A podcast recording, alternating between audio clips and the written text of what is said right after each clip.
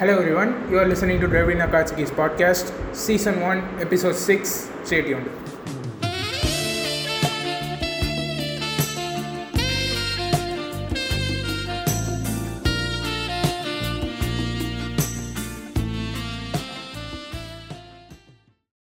வணக்கம்.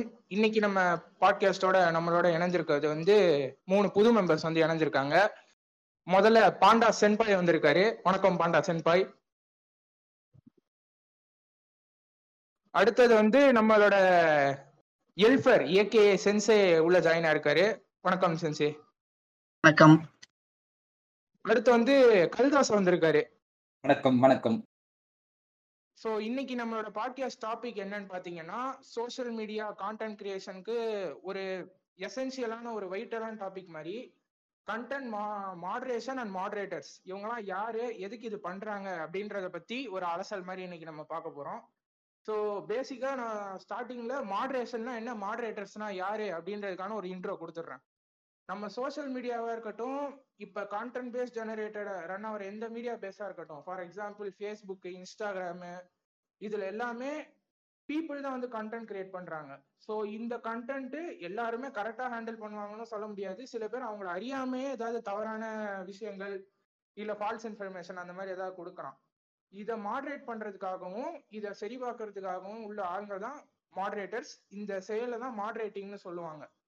ஸோ சிம்பிளா சொல்லணும்னா, நம்ம போடுற ஒரு விஷயத்த கரெக்டா சரியா தப்பா அப்படின்றத பாக்குறதுக்கான இருக்கிற ஆளுங்க தான் வந்து மாடரேட்டர்ஸ். இந்த மாடரேஷன்ஸ்ல என்னென்ன டைப்ஸ் இருக்கு, என்னென்ன கேட்டகரிஸ் இருக்குன்றத நான் ஃபர்ஸ்ட் சொல்லிடுறேன். என்னென்ன கான்டென்ட்ஸ் மாதிரி போட்டா வந்து எடுப்பாங்க அப்படின்ட்டு, எக்ஸ்பிளிசிட் நியூடிட்டி டிடெக்ஷன், அதாவது எப்படி சொல்றது, ஆபாசமா ஏதாவது போட்டாலோ, செக்ஷுவலா ஏதாவது போட்டாலோ, அஃபென்சிவா ஏதாவது போட்டாலோ, ட்ரெஸ்ஸை ரிவீல் பண்ற மாதிரி போட்டாலோ, இல்லைனா ஏதாவது எராட்டிக்கான ஜெஸ்டர்ஸ், ஆல்கஹால், வைலண்ட், இந்த மாதிரி நிறைய கேட்டகரிஸ் இருக்கு. இதுல ஏதாவது ஒன்னு ப்ரொவோக் பண்ற மாதிரியோ இல்லைனா அதை ஆதரிக்கிற மாதிரியோ இருந்தா அதை வந்து கான்டென்ட் மாடரேட்டர்ஸ் வந்து ரிமூவ் பண்ணுவாங்க.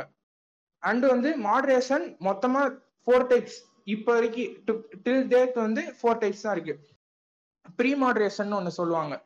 ப்ரீ மாடரேஷன்னா என்னன்னா, நம்ம கண்டென்ட்டை அந்த சோஷியல் மீடியாவில் அப்லோட் பண்றதுக்கு முன்னாடி நம்ம அப்லோட் பண்றத அந்த மாடரேட்டர் பார்த்துட்டு இது சரியா தப்பா அப்படின்றத, அப்லோட் பண்ணலாமா வேணாமா அப்படின்றத அவங்க சரி பார்த்துட்டு அதுக்கடுத்து அதை வந்து நம்ம ஹேண்ட்லர்ல அப்லோட் பண்ணுவாங்க அவங்க. லைக் இப்போ பாட்காஸ்ட் எடுத்துக்கிட்டோம்னா, நம்ம அப்லோட் பண்ணோம்னா எடுத்த உடனே வந்துட்டு டேரக்டா போறது கிடையாது. அவங்க வந்து ஃபர்ஸ்ட் வந்து எல்லாத்தையும் லிசன் பண்ணிட்டு இது சரியா இல்ல, கண்டென்ட் பேஸ்ட் கரெக்டா இருக்கா அப்படின்றத பார்த்துட்டு அதுக்கு அடுத்துதான் வந்து மல்டிபிள் பிளாட்ஃபார்ம்ஸ்ல அவைலபிள் ஆகும். ஸோ ப்ரீ மாடரேஷனுக்கு பெஸ்ட் எக்ஸாம்பிள் வந்து பாட்காஸ்ட் அப்லோடிங் தான். செகண்ட் வந்து பாத்தீங்கன்னா போஸ்ட் மாடரேஷன். போஸ்ட் மாடரேஷன்னா இப்போ ஒரு ஃபீடா இருக்கட்டும் இல்லைன்னா ஒரு கான்டென்ட்டா இருக்கட்டும், நம்ம போட்டதுக்கு அடுத்து அவங்க வந்து இது சரியா தப்பா அப்படின்றத பார்த்து சொல்றாங்களா, அதுதான் வந்து போஸ்ட் மாடரேஷன். ஃபார் எக்ஸாம்பிள் இப்போ நீங்க யூடியூப்லயோ இல்லைன்னா எதுலயோ ஒரு கான்டென்ட் போட்டீங்கன்னா அதுக்கு அடுத்து வந்து காப்பிரைட் ஸ்ட்ரைக் ஆகுது, லைக் கான்டென்ட் வந்து ரெஃபரன்ஸ் இல்லாமல் எடுத்திருக்கோம் அப்படின்றதுலாம் சொல்றாங்கல்ல, அது வந்து போஸ்ட் மாடரேஷனுக்கு கரெக்டா இருக்கும். அடுத்ததா இருக்கிறது ரியாக்டிவ் மாடரேஷன். இது எல்லாருக்குமே ரொம்ப காமனான ஒரு இதுதான். லைக் இப்போ ஒரு எஃபியா இருக்கட்டும், ஒரு இன்ஸ்டாகிராமா இருக்கட்டும், நம்ம இப்போ நம்ம பேஜ்லேயே வந்துட்டு நம்ம போடுற மீம்ஸ் வந்து அஃபென்சிவா இருக்குன்னா இந்த கொங்கன்ஸும் தேவரையாசும் வந்து ரிப்போர்ட் அடிக்கிறாங்கல்ல, இந்த ரிப்போர்ட் ஆப்ஷன் வந்து best example of reactive moderation. Reactive மாடரேஷனுக்கான பெஸ்ட் எக்ஸாம்பிள் வந்து இதுதான். அதாவது யூசர் கையில பவர் இருக்கும், யூசர் வந்து மிச்ச யூசர்ஸ் வந்து இவங்க போடுற கண்டென்ட் தப்பா இருக்கு, எங்களுக்கு வந்து இது வந்து சரிபடுற மாதிரி தெரியல அப்படின்றத நோட்டிஃபை பண்றது தான் ரியாக்டிவ் மாடரேஷன். அடுத்து வந்து இப்ப டெவலப் ஆயிட்டு வர்றது வந்து ஆட்டோமேட்டட் மாடரேஷன். லைக் ஒரு கோடிங்கோ இல்லைன்னா ஒரு சிஸ்டம் வச்சு மாடரேட் பண்ணி எடுக்கிறதுக்கு, இதை பத்தி தனியா நம்ம மெம்பர்ஸ் வந்து ஃபைனலா இந்த செஷன் முடியிறப்ப வந்துட்டு இதுக்கான கிளான்ஸ் மாதிரி ஒன்று கொடுப்பாங்க உங்களுக்கு. ஸோ இப்போ பேசிக்கலாக வந்து எதுக்கு மாடரேஷன் இம்பார்ட்டன்ட்னா, இந்த மொத்த எல்லா சர்ஃபேஸஸ் எல்லா கான்டென்ட்மே ரன் ஆகிறதுக்கு மெயின் ஆளுங்க வந்து யூஎஸ்டி, மெயின் இம்பார்ட்டன்ட் ரோல் வந்து பிளே பண்ணுற நம்ம தான். யூசர் ஜெனரேட்டர் கான்டென்ட்ல தான் இந்த மொத்த பேசஸ்மே ரன் ஆகுது. ஸோ இப்போ இது ஒரு ப்ரொஃபஷனலாக ஒரு பிஸ்னஸ் மாதிரி எடுத்து பண்ணுறவனுக்கு அவன் போடுற கான்டென்ட் தான் அவனுக்கான இது, கிளைண்ட்ஸ் பிக்கப் பண்ணுறதுக்கோ இல்லை புதுசாக ஒரு ஜாப் ஆப்பர்ச்சுனிட்டி எடுக்கிறதுக்கோ ஆர்டர்ஸ் எடுக்கிறதுக்கோ யூஸ்ஃபுல்லாக இருக்கும். அண்ட் மோரோவர் இப்போ வந்து அது ரொம்ப ஃபேமஸ் ஆகிட்டு வருது, நிறைய பேர் அதில் ஒரு இண்டஸ்ட்ரி மாதிரியே ரன் பண்ணிட்டு இருக்காங்க. அதனாலதான் இப்ப மாடரேட்டர்ஸும் மாடரேஷனும் கண்டிப்பா தேவைப்படுது. இப்ப அவங்க ஏதாவது ஃபால்ஸ் இன்ஃபர்மேஷன் போட்டாலோ இல்லைன்னா அவங்க சைட்ல டேக் பண்ணி ஸ்கேம் பண்ணி எடுத்தாலோ ஒவ்வொரு முறையும் அவங்களால போய் இது பண்ணிட்டு இருக்க முடியாதுல்ல. ஸோ அதை ரெக்கக்னைஸ் பண்ணி ரிமூவ் பண்றதுக்கு தான் இப்ப கான்டென்ட் பேஸ்டு இதெல்லாம் எடுத்துட்டு வராங்க மாடரேட்டர்ஸ் மாடரேஷன் எல்லாமே. ஸோ இதை இவங்களோட லைஃப் ஸ்டைல் என்ன, இவங்க என்ன பண்ணி இவ்வளோ கஷ்டப்படுறாங்க, இதுக்கு பின்னாடி என்னென்ன வேலைகள்லாம் இருக்கு அப்படின்றத பத்தி ஒவ்வொருத்தரா நம்ம க்ரூ மெம்பர்ஸ் அவங்களுக்கு தெரிஞ்ச தகவல்களை கொஞ்சம் கொஞ்சமா பகிர்வாங்க. சரி, முதல்ல நம்ம கண்டென்ட் மாடரேஷனுக்குள்ள போறதுக்கு முன்னாடி கண்டென்ட் மாடரேஷன் ஹிஸ்டரி பத்தி பார்ப்போம் என்னன்ட்டு. இப்போ நீங்க கண்டென்ட் மாடரேஷனை வந்து நாங்கள் மாற்ற போறோம், லைக் இந்த ஃபேஸ்புக் கூகுள் இதெல்லாம் பார்த்துருப்பீங்க நீங்களும், அந்த காங்கிரஸ் செஷன்ஸ் எல்லாம். ஓகே, அதுல என்னதான் பண்றானுங்க, என்னதான் மாத்த ட்ரை பண்றாங்க பாத்தீங்கன்னா ஒரு சின்ன பீஸ் ஆஃப் லாவை தான் மாத்த ட்ரை பண்றாங்க. இது எல்லாமே comes down to political issues. நம்ம இந்த பாட்காஸ்ட் ரெண்டுல அது பொலிட்டிக்கல் இஷ்யூஸ் பத்தி பேசுவோம். இப்போ முதல்ல ஹிஸ்டரி மட்டும் பார்ப்போம். சரி, கண்டென்ட் மாடரேஷனை பத்தி மாத்த போறோம், லாவை மாத்த போறோம்னா எந்த லாவை பத்தி பேசுறாங்கன்னா 213 ஒரு லாவை பத்தி தான் பேசுறாங்க. இது 1996 வந்த கம்யூனிகேஷன் டீசென்சி ஆக்ட்ல வந்து ஒரு சின்ன பீஸ் ஆஃப் லா தான், அந்த லால இருக்க ஒரு சின்ன பீஸ், செக்ஷன் 213. சரி, செக்ஷன் 230 எங்கேருந்து ஆரம்பிக்குது பார்ப்போம். இப்போ ஏர்லி 90s பார்த்தீங்கன்னா புதுசு, இன்டர்நெட் எல்லாருக்கும் புதுசு, அப்போ இருந்த லா மேக்கர்லாம் பூமருங்க. சரி, அதால வந்துட்டு அவங்களுக்கு என்ன பண்றது ஏது பண்றது எதுவும் தெரியல. புதுசா வந்ததுல எல்லாமே அப்படியே ஃப்ளஷ் அவுட் மாதிரி எல்லா கண்டென்ட்டும் வந்திருந்தது, அன்ரெகுலேட்டடா அன்மாடரேட்டடா எல்லா கண்டென்ட்டும் பார்க்கலாம் நீங்க 90s. ஸோ 1995 ஒரு செனேட்டர், யூஎஸ்ல ஒரு செனேட்டர் வந்துட்டு, செனேட்டர்னா நம்ம ஊர் எம்பி மாதிரி வச்சுக்கோங்களேன், ஜேம்ஸ் எக்ஸான், அவர் வந்துட்டு ஒரு ப்ளூ பைண்டரை வந்துட்டு கொண்டு வர்றாரு செனட் ஸ்டேஜுக்கு. அதுல என்ன இருக்கு பாத்தீங்கன்னா ஃபுல்லா இன்டர்நெட்ல இருந்து எடுத்த போனோகிராஃபி இமேஜஸ் தான்.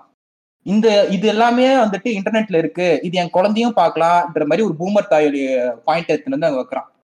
ஓகேங்களா, அதுக்காக நம்ம ஒரு கம்யூனிகேஷன் டீசென்சி ஆக்ட் மாதிரி ஒன்று பாஸ் பண்ணணும், ஒரு லா பாஸ் பண்ணணும், இன்டர்நெட்ல இந்த மாதிரி இமேஜஸ் இருக்கக்கூடாது, இந்த மாதிரி ஹேட் ஸ்பீச் இருக்கக்கூடாது, யாரையும் ட்ரோல் பண்ணக்கூடாது அப்படின்னு சொல்லிட்டு நம்ம நியூஸ் பேப்பர் மாதிரி மாற்றணும் அப்படின்ற மாதிரி கொஞ்சம் கொண்டு வந்தானுங்க 1995. இவர் இதை ஆரம்பிச்சு வச்சாரு. இது 1996 2 காங்கிரஸ் மென் இருக்காங்க, கிறிஸ்டோபர் காக்கோ, ரான் வைடன்ட். இந்த 2 பேர் அதில் ஆட் பண்ண பீஸ் தான் வந்துட்டு செக்ஷன் 230. மாடரேஷன்ல 90sல இருந்த ஒரு ப்ராப்ளம் என்னன்னா, இப்போ ஒரு கம்பெனின்னு எடுத்துக்கோங்களேன், ஒரு கண்டென்ட் நீங்க மாடரேட் பண்ணாலும் எல்லா கண்டென்ட்டும் நீங்க மாடரேட் பண்ணணுன்ற ப்ரெஷர் இருந்தது. அது எப்படி நீ ஒரு கண்டென்ட்டை மாடரேட் பண்ணிட்டு இன்னொரு கண்டென்ட் மாடரேட் பண்ணாம விடலாம் சொல்லிட்டு கேஸ் அந்த மாதிரி ஆரம்பிக்கிறதுக்கான வாய்ப்புகள் இருந்தது ஏர்லி 90sல. ஸோ அதால கம்பெனிஸ், பிக் டெக் கம்பெனிஸ் என்ன பண்ணாங்கன்னா, ஏஓஎல்லாம் அந்த டைம்ல இருந்த கம்பெனிஸ் என்ன பண்ணாங்கன்னா டோட்டலா மாடரேட்டே பண்ணாம விட்டாங்க. ஒன்னு தொட்டா எல்லாமே தொடணும்ல, ஏன்னா எல்லா ஒரு இன்டர்நெட்னு எடுத்துட்டோம்னு வச்சுக்கோங்களேன், மில்லியன்ஸ் ஆஃப் பீப்புள் யூஸ் பண்றாங்க, எல்லா கண்டென்ட்டையும் பாக்குறதும் கஷ்டம். ஸோ அதால என்ன பண்ணாங்கன்னா ஒரு கண்டென்ட்டையும் தொடாம விட்டுட்டாங்க. அப்படியே வைல்டா இருந்தது இது இன்டர்நெட்ல. ஸோ அந்த இஷ்யூவை வந்துட்டு பிரேக் பண்ணணும்ன்றதுக்காக தான் செக்ஷன் 230 இன்ட்ரடியூஸ் பண்ணாங்க. செக்ஷன் 230 என்னன்னா அப்படி சொல்லுதுன்னா வெறும் 2 லைன் தான். என்னன்னா, ஒரு இன்டர்நெட் கம்பெனி, இன்டர்நெட் ஹோஸ்ட் பண்ற கம்பெனியோ இல்ல ஒரு பிளாட்ஃபார்மோ, ஒரு சோசியல் மீடியா பிளாட்ஃபார்மோ அவங்களுக்கு இஷ்டப்பட்ட போஸ்டர் டேக் டவுன் பண்ணலாம். அவங்களோட கம்யூனிட்டி கைட்லைன்ஸை வயலேட் பண்ணாலோ இல்ல அவங்களுக்கு வந்துட்டு சரியில்லை பண்ற மாதிரி ஒரு இன்ஃபர்மேஷன் பிளாட்ஃபார்ம்ல பாஸ் ஆனாலும் டேக் டவுன் பண்ணலாம். ஆனா சப்போஸ் டேக் டவுன் பண்ணாத கண்டென்ட்டுக்கு நீங்க வந்துட்டு அந்த கம்பெனியை சூ பண்ண முடியாது. அதுதான் செக்ஷன் 230. இது ஏன் இன்ட்ரடியூஸ் பண்ணாங்க, ஏன் கம்பெனிஸ்கிட்ட கொடுக்கணும்னால கவர்மெண்ட் பண்றதுக்கு இது ரொம்ப செலவாகும். ஒவ்வொரு பிளாட்ஃபார்மையும் வந்துட்டு கவர்மெண்ட் வந்துட்டு ஒவ்வொரு கண்டென்ட்டையும் பார்க்கணும்னா அதுக்கு செலவாகும், ரொம்ப காம்ப்ளிகேட்டடாகவும் செலவாகும். அப்படின்றதோட நம்ம இப்ப அந்த மாதிரிலாம் இப்ப இந்தியாவில் நீங்க நினைச்சு பாருங்க, அந்த மாதிரிலாம் பண்ணா என்ன ஆகும்னு, ரொம்ப காம்ப்ளிகேட்டடா இருக்கும் ப்ராசஸ். கரெக்டா சொல்லணும்னா அதால என்ன யோசிக்காத, இப்ப நம்ம சிம்பிளா நம்ம ஆளுங்களுக்கு புரியுற மாதிரி எக்ஸாம்பிள் சொல்றேன். ஏடிஎம்கே டிஎம்கே இருக்கு, டிஎம்கே கையில இப்ப கண்டென்ட் மாடரேஷன் போயிருச்சு. அவனுங்க தான் வந்து தமிழ்நாட்டுல இருக்கிற எல்லா சோசியல் மீடியா கண்டென்ட்டையும் அவங்க தான் மாடரேட் பண்றாங்க. இன்னும் பேச்சு வரும், அதுவும் கரெக்ட் தாங்க. அவனாலே உள்ள வச்சுட்டு வெறும் டிஎம்கே மட்டுமே ப்ரெஷரும் பண்ணலாம், அவன் அந்த மாதிரியும் பண்ணலாம். பொலிட்டிக்கல் இன்ஃபுளுன்ஸ் நிறைய இருக்கு, நிறைய நம்ம ஆளுங்களுக்கு மசாலா இல்ல, நிறைய பைத்தியக்கார மாதிரி பண்ணுவானுங்க. அதுக்காக என்ன இன்ட்ரடியூஸ் பண்ணாங்கன்னா கம்பெனிஸே பண்ணட்டும், அவங்க தான் சரியான வேலை பார்ப்பாங்க, நடுவு நிலையா நின்று பண்ணுவாங்கன்றதுக்காக தான். ஸோ கம்பெனிஸ் பண்ணா அவங்களை ப்ரொடெக்ட் பண்ணுன்றதுக்காக தான் இந்த செக்ஷன் 230 இன்ட்ரடியூஸ் பண்ணாங்க. கரெக்டா சொல்லலாம். ஸோ 1996 இந்த லா பாஸ் ஆகுது. என்னன்னு பாத்தீங்கன்னா 1995 நம்ம ஜேம்ஸ் எக்ஸான் ஆரம்பிச்சார்ல, பூமர் மாதிரி பான் வரக்கூடாது வெப்சைட்லன்ட்டு, அது ஆனா அது லா பாஸ் பண்ண முடியல. அது ஏன் பாஸ் பண்ண முடியலன்னு கேளுங்களேன், அது டைரக்டா ஃபர்ஸ்ட் அமெண்ட்மெண்ட்டே வந்துட்டு ரூல் அவுட் பண்ணல. ஃப்ரீடம் ஆஃப் ஸ்பீச்சே வந்துட்டு பிரேக் பண்ற மாதிரி இருக்குல்ல. இன்டர்நெட்ல யாருன்னா என்னன்னா பேசலான்ற ஃப்ரீடம் இருக்கும்போது நீங்க எப்படி பான் போடக்கூடாது சொல்லலாம் பூமர் மாதிரி. அதனால அவரது பாஸ் ஆகல, வெறும் செக்ஷன் 230 மட்டும் பாஸ் ஆயிருக்கு. அடிமையாக்கப்படுறோம். நீங்க என்னதான் சொல்லுங்க, நம்ம யூஎஸ் காரனுக்கு நன்றி சொல்லணும் இந்த இடத்துல. அவங்க மட்டும் இல்லைன்னா நமக்கு எப்படி அன்ரெகுலேட்டட் கண்டென்ட் எல்லாம் கிடைச்சிருக்கும். இன்னொன்னு சொல்லணும்னா நீங்க வந்து கேட்கலாம், இப்ப வந்து இந்த பானப் இந்த மாதிரி ஏகப்பட்ட பான் சைட்ஸ் எல்லாம் இருக்கிறது, அதை எப்படி இன்னும் கான்டென்ட் மாடரேஷன் பண்ணாம தூக்குறாங்க அப்படின்ட்டு. ஒவ்வொரு கம்யூனிட்டிக்கு ஒவ்வொரு கைட்லைன்ஸ் இருக்கு. இப்ப நீங்க சிம்பிளா சொல்லணும்னா நீ ஒரு ஓரமா அடிக்கும், நான் ஒரு ஓரமா அடிக்கிறேன் அப்படின்ற பேஸ்லதான் வந்துட்டு மொத்த இன்டர்நெட்டுமே ரன் ஆகிட்டு இருக்கு. பானை அக்செப்ட் பண்றாங்க, ஆனா பானை ஒரு எப்படி சொல்ற ஒரு சோசியல் மீடியாலயோ இல்லைன்னா ஒரு எல்லாரும் இப்ப இந்த 14 - 14 வயசு கீழே இருக்கிற குழந்தைங்க அந்த மாதிரி இருக்கிற இந்த யூசர் இன்டர்ஃபேசஸ் எல்லாம் வந்து கம்யூனிட்டி கைட்லைன்ஸ் போய் பாத்தீங்கன்னா இருக்காது. இந்த மாதிரி வந்து செக்ஷுவல் நியூடிட்டியாவோ இல்லைன்னா ஒரு வயலன்ஸை ப்ரமோட் பண்ற மாதிரியோ கான்டென்ட்ஸ் வந்து போஸ்ட் பண்ணக்கூடாது அப்படின்னு போட்டிருப்பாங்க.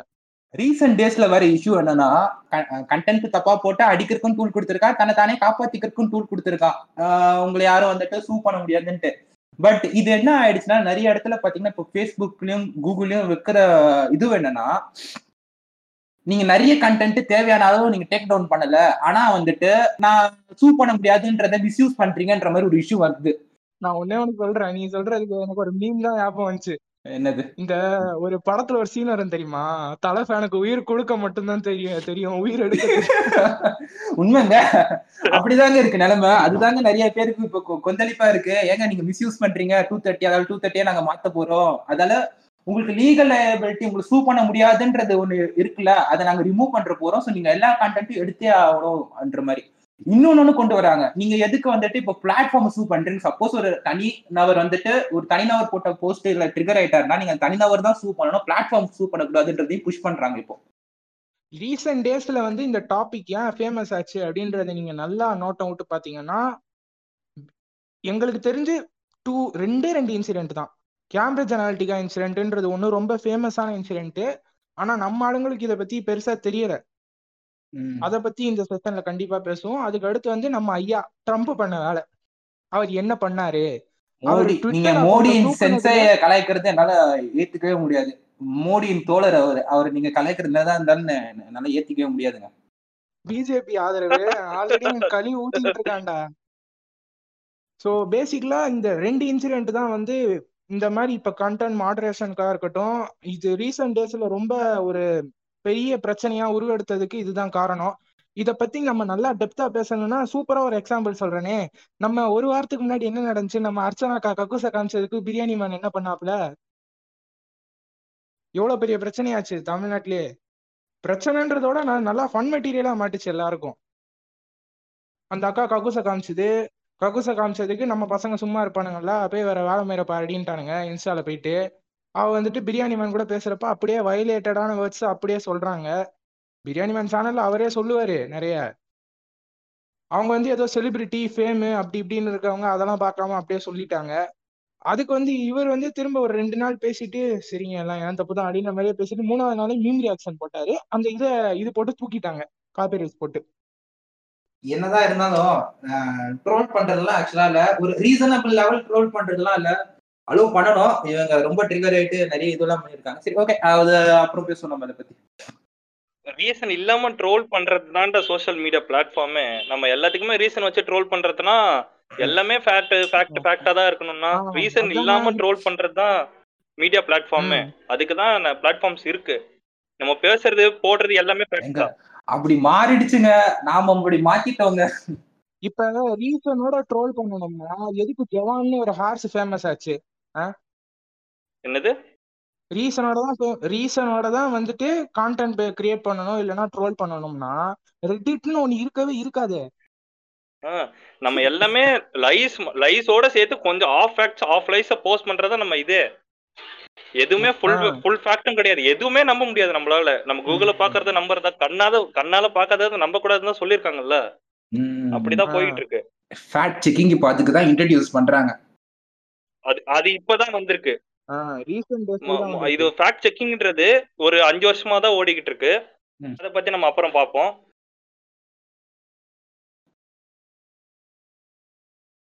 மாடரேட்டர்ஸோட அவஸ்தைகள் அப்படின்றத நீங்க சிம்பிளா எடுத்து பாத்துக்கணும்னா, நீங்க நினைச்சு பாருங்க, இப்ப ஒருத்த வந்து ஆட்டை ஓத்து வீடியோ போடுறான், சரியா, என்ன எக்ஸ்பிளிசிட்டா பேசுறானே நினைக்காதீங்க, இது நடக்குது, இந்தியால நடக்குது.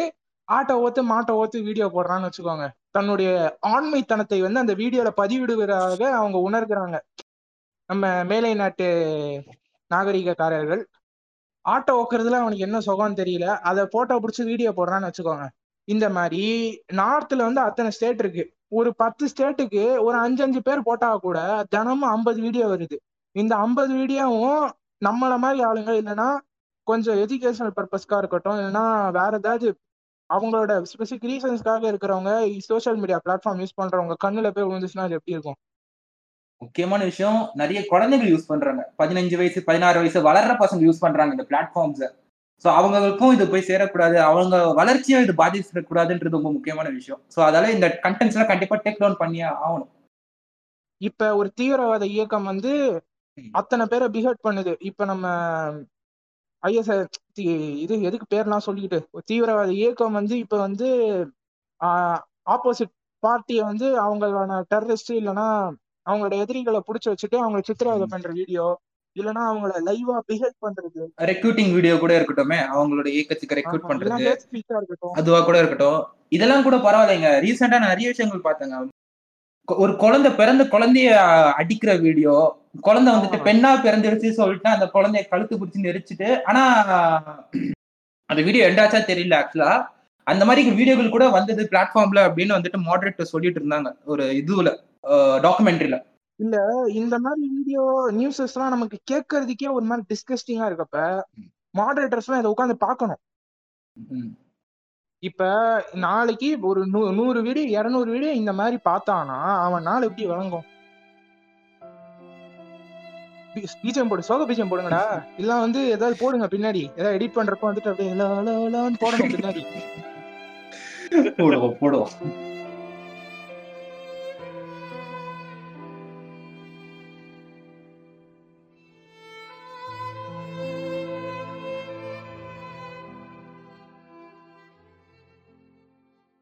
அதாவது இங்க வந்து மாடரேட்டர்ஸ் எல்லாம் யாரு நீங்க பாக்கணும், தினமும் அவங்க வந்துட்டுல பேஸ்புக்ன்ற ஒரு கம்பெனிக்கு ரெக்ரூட் பண்றாங்கப்பா, ஐயோ ஜாலி, கண்டென்ட் மாடரேஷன் என்ன, தினமும் பேஸ்புக் ஃபீட் பாக்குறதானே, வீட்டுல தினமும் அங்கே பாக்குறது, அங்க வந்து தினமும் பார்க்க போறோம்னு நினைச்சு வராங்க. ஆனா வரும்போதே அவங்களுக்குள்ள செக்ரிகேட் பண்ணிடுறாங்க, நீங்க இந்த டிபார்ட்மெண்ட் இந்த டிபார்ட்மெண்ட்டு, ஒருத்தனை சைல்டு ப்ரோனோகிராஃபிக்கோ இல்ல இன்னொருத்தனை வந்துட்டு எக்ஸ்க்ளூசிவ் கண்டென்ட்டுக்கோ இல்ல ஹேட் ஸ்பீச்சுக்கோ பிரிச்சிருவாங்க. அந்த அவங்க வாழ்க்கை முடிகிற வரைக்கும் அதே இடத்துல வந்துட்டு அந்த வீடியோஸ் மட்டும்தான் பார்ப்பாங்க, அது ரிலேட்டட் வீடியோஸை தான் பார்த்துட்டு இருப்பாங்க. இது எவ்வளவு பெரிய மன அழுத்தத்தை கொடுக்குதுன்னா, ஒரு 3-4 வருஷத்துல இல்ல பிடிஎஸ்டின்ற மாதிரி ஒரு போஸ்ட் டிராமேட்டிக் டிசார்டர்ஸ்லாம் வருது அவங்களுக்கு. டக்கு விடுக்கு கோவம் வர்றது, எதுக்கு எடுத்தாலும் பயப்படுறது, அந்த மாதிரியான ஒரு இதுவெல்லாம் வருது. ஸோ இப்போ நீங்கள் சயின்ஸ் படி பேசுனீங்கன்னா கூட ஒரு ஹியூமன் எதை பார்த்து இன்ஃப்ளூயன்ஸ் ஆகிறான், தன்னுடைய சரௌண்டிங்ஸ் அண்ட் அவன் படிக்கிறது, அவன் தெரிஞ்சுக்கிற விஷயங்கள்லேருந்து அவனோட கேரக்டராக இருக்கட்டும் அவனோட ஆட்டிடியூட் எல்லாத்தையுமே பயாஸ் பண்ணுவான். இப்போ டெய்லி ஒருத்தன் உட்காந்து பான் வீடியோ சைல்டு பானோகிராஃபி பார்ப்பானா அவனுக்கு என்ன ஆகும்? லோலியா தான்டா ஆவான் அவன். அதையும் 3 வருஷமா பார்க்குறான். 3 வருஷமா பார்க்குறான். 3 வருஷம்ன்றது கம்மிங்க, மூணாவது வருஷத்துலயே வேலையை விட்டு வந்துட்டாங்க. இதெல்லாம் வந்துட்டு என்னடா இவனுங்க ஓல் போடுறானுங்கன்னு நினைக்காதீங்க, இருக்கு. இத போய் அவங்களால வெளியவும் சொல்ல முடியாது, ஏன்னா நான் டிஸ்க்ளோஷர் அக்ரிமெண்ட்ல அவங்க போட்டுருவாங்க. சோ அவங்களால வெளில சொன்னாலும் அவங்கள சீவ் பண்ணிடுவாங்க அவங்க. ஆமா, அவங்களால அதுக்கு அடுத்து வேற எந்த கம்பெனிலயுமே வேலை பார்க்க முடியாது, அவங்களோட கெரியரே காலி, டோட்டலா பிளாக் லிஸ்ட் பண்றாங்க. ஆமா, பிளாக் லிஸ்ட் பண்றாங்க. இது தப்பு, இது இந்த மாதிரி பண்ணாங்க, என்னோட எக்ஸ்பீரியன்ஸ் இதுன்னு சொல்ல முடியாது வெளியில. அந்த அளவுக்கு வந்து டெய்லி ஒரு பீர் பிரஷரை ஃபேஸ் பண்ற ஒரு ஜாப் தான் இது. ஆனா அதுதான் சொல்றேன், இது வந்து அவ்வளோ இருக்கிறதுனாலதான் மாடரேட்டர்ஸ் தேவை, அதை எடுத்து ப்ரொமோட் பண்ணணும், அதுல என்னென்ன இனோவேஷன்ஸ் எல்லாம் கொண்டு வரணும்ன்றதுக்கான மேஜர் இதுவே இதனால இப்பதான் ஸ்டார்ட் ஆயிருக்கு. ரொம்ப லேட்டாக தான் ஸ்டார்ட் பண்ணியிருக்கோம். இன்டர்நெட்டுன்னு ஒன்று வந்தப்பவே ஒரு டோல்கேட் மாதிரி இதை நம்ம ஒன்று வச்சிருந்தோம்னா ரிஃபைன் ஆகி இப்ப எஜுகேஷனல் பர்பஸ்க்காக மட்டும்தான் ஒருத்தர் இன்டர்நெட்டை யூஸ் பண்றானா அவன் கையில ஒன்லி எஜுகேஷனல் மெட்டீரியல்ஸ் தான் போய் சேரும். அந்த டோலை நம்ம போடாததுனாலதான் இப்ப அவன் போயிட்டு எக்ஸ் சம்திங் அவனுக்கு தேவையான இப்ப என்ன போட்டாலும் அவன் கைக்கு வருமே, அந்த டோல தான் போடாம அதுல எல்லாமே இருக்கு. நமக்கு எது தேவையோ தான் நம்ம எடுத்துக்கணும்ன்ற மாதிரி இன்டர்நெட் சோசியல் மீடியா வந்து அவனுங்க என்ன நினைக்கிறாங்களோ அதை நமக்கு காட்டுறது சோசியல் மீடியா. ஆக்சுவலா ஃபேஸ்புக்ல இருந்து இப்ப அவங்க வந்து மானிட்டர் பண்றதுக்காக ரெக்ரூட் பண்றாங்கன்னா அவங்க வெறும் ஃபேஸ்புக் கிட்டே இருந்து மட்டும் அவங்க ரெக்ரூட் பண்ண மாட்டாங்க. அவங்க வந்து வேற வேற கம்பெனிஸை வந்து கிட்டத்தட்ட ஆக்சென்சர், காக்னிசன்ட் அந்த மாதிரி ஒரு கம்பெனி கிட்ட இருந்து அவங்க கிட்டத்தட்ட ஏலம் மாதிரி எடுப்பாங்க.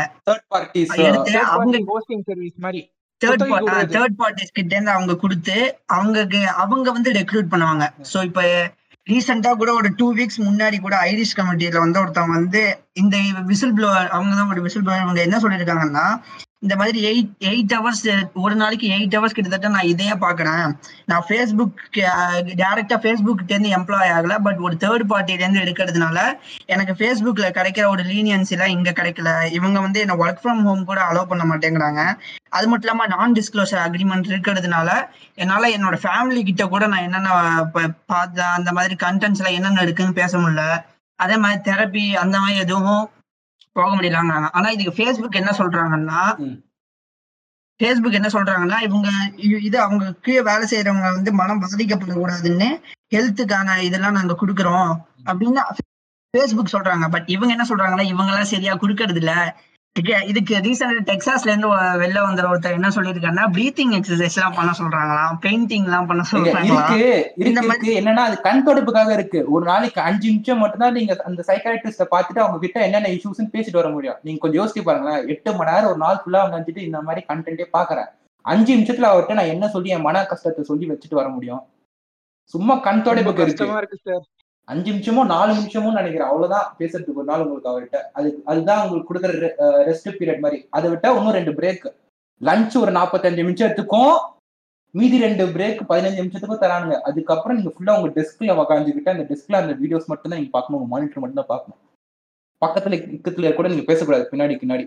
சரி, இந்த மாதிரி மென்டல் ப்ரெஷர் இருக்கே, அதுக்கு ஏதாவது காம்பன்சேஷனா தராங்களா, சேலரியாவது ஹைக்கா தராங்களான்னு பாத்தீங்கன்னா ரொம்ப கம்மிங்க.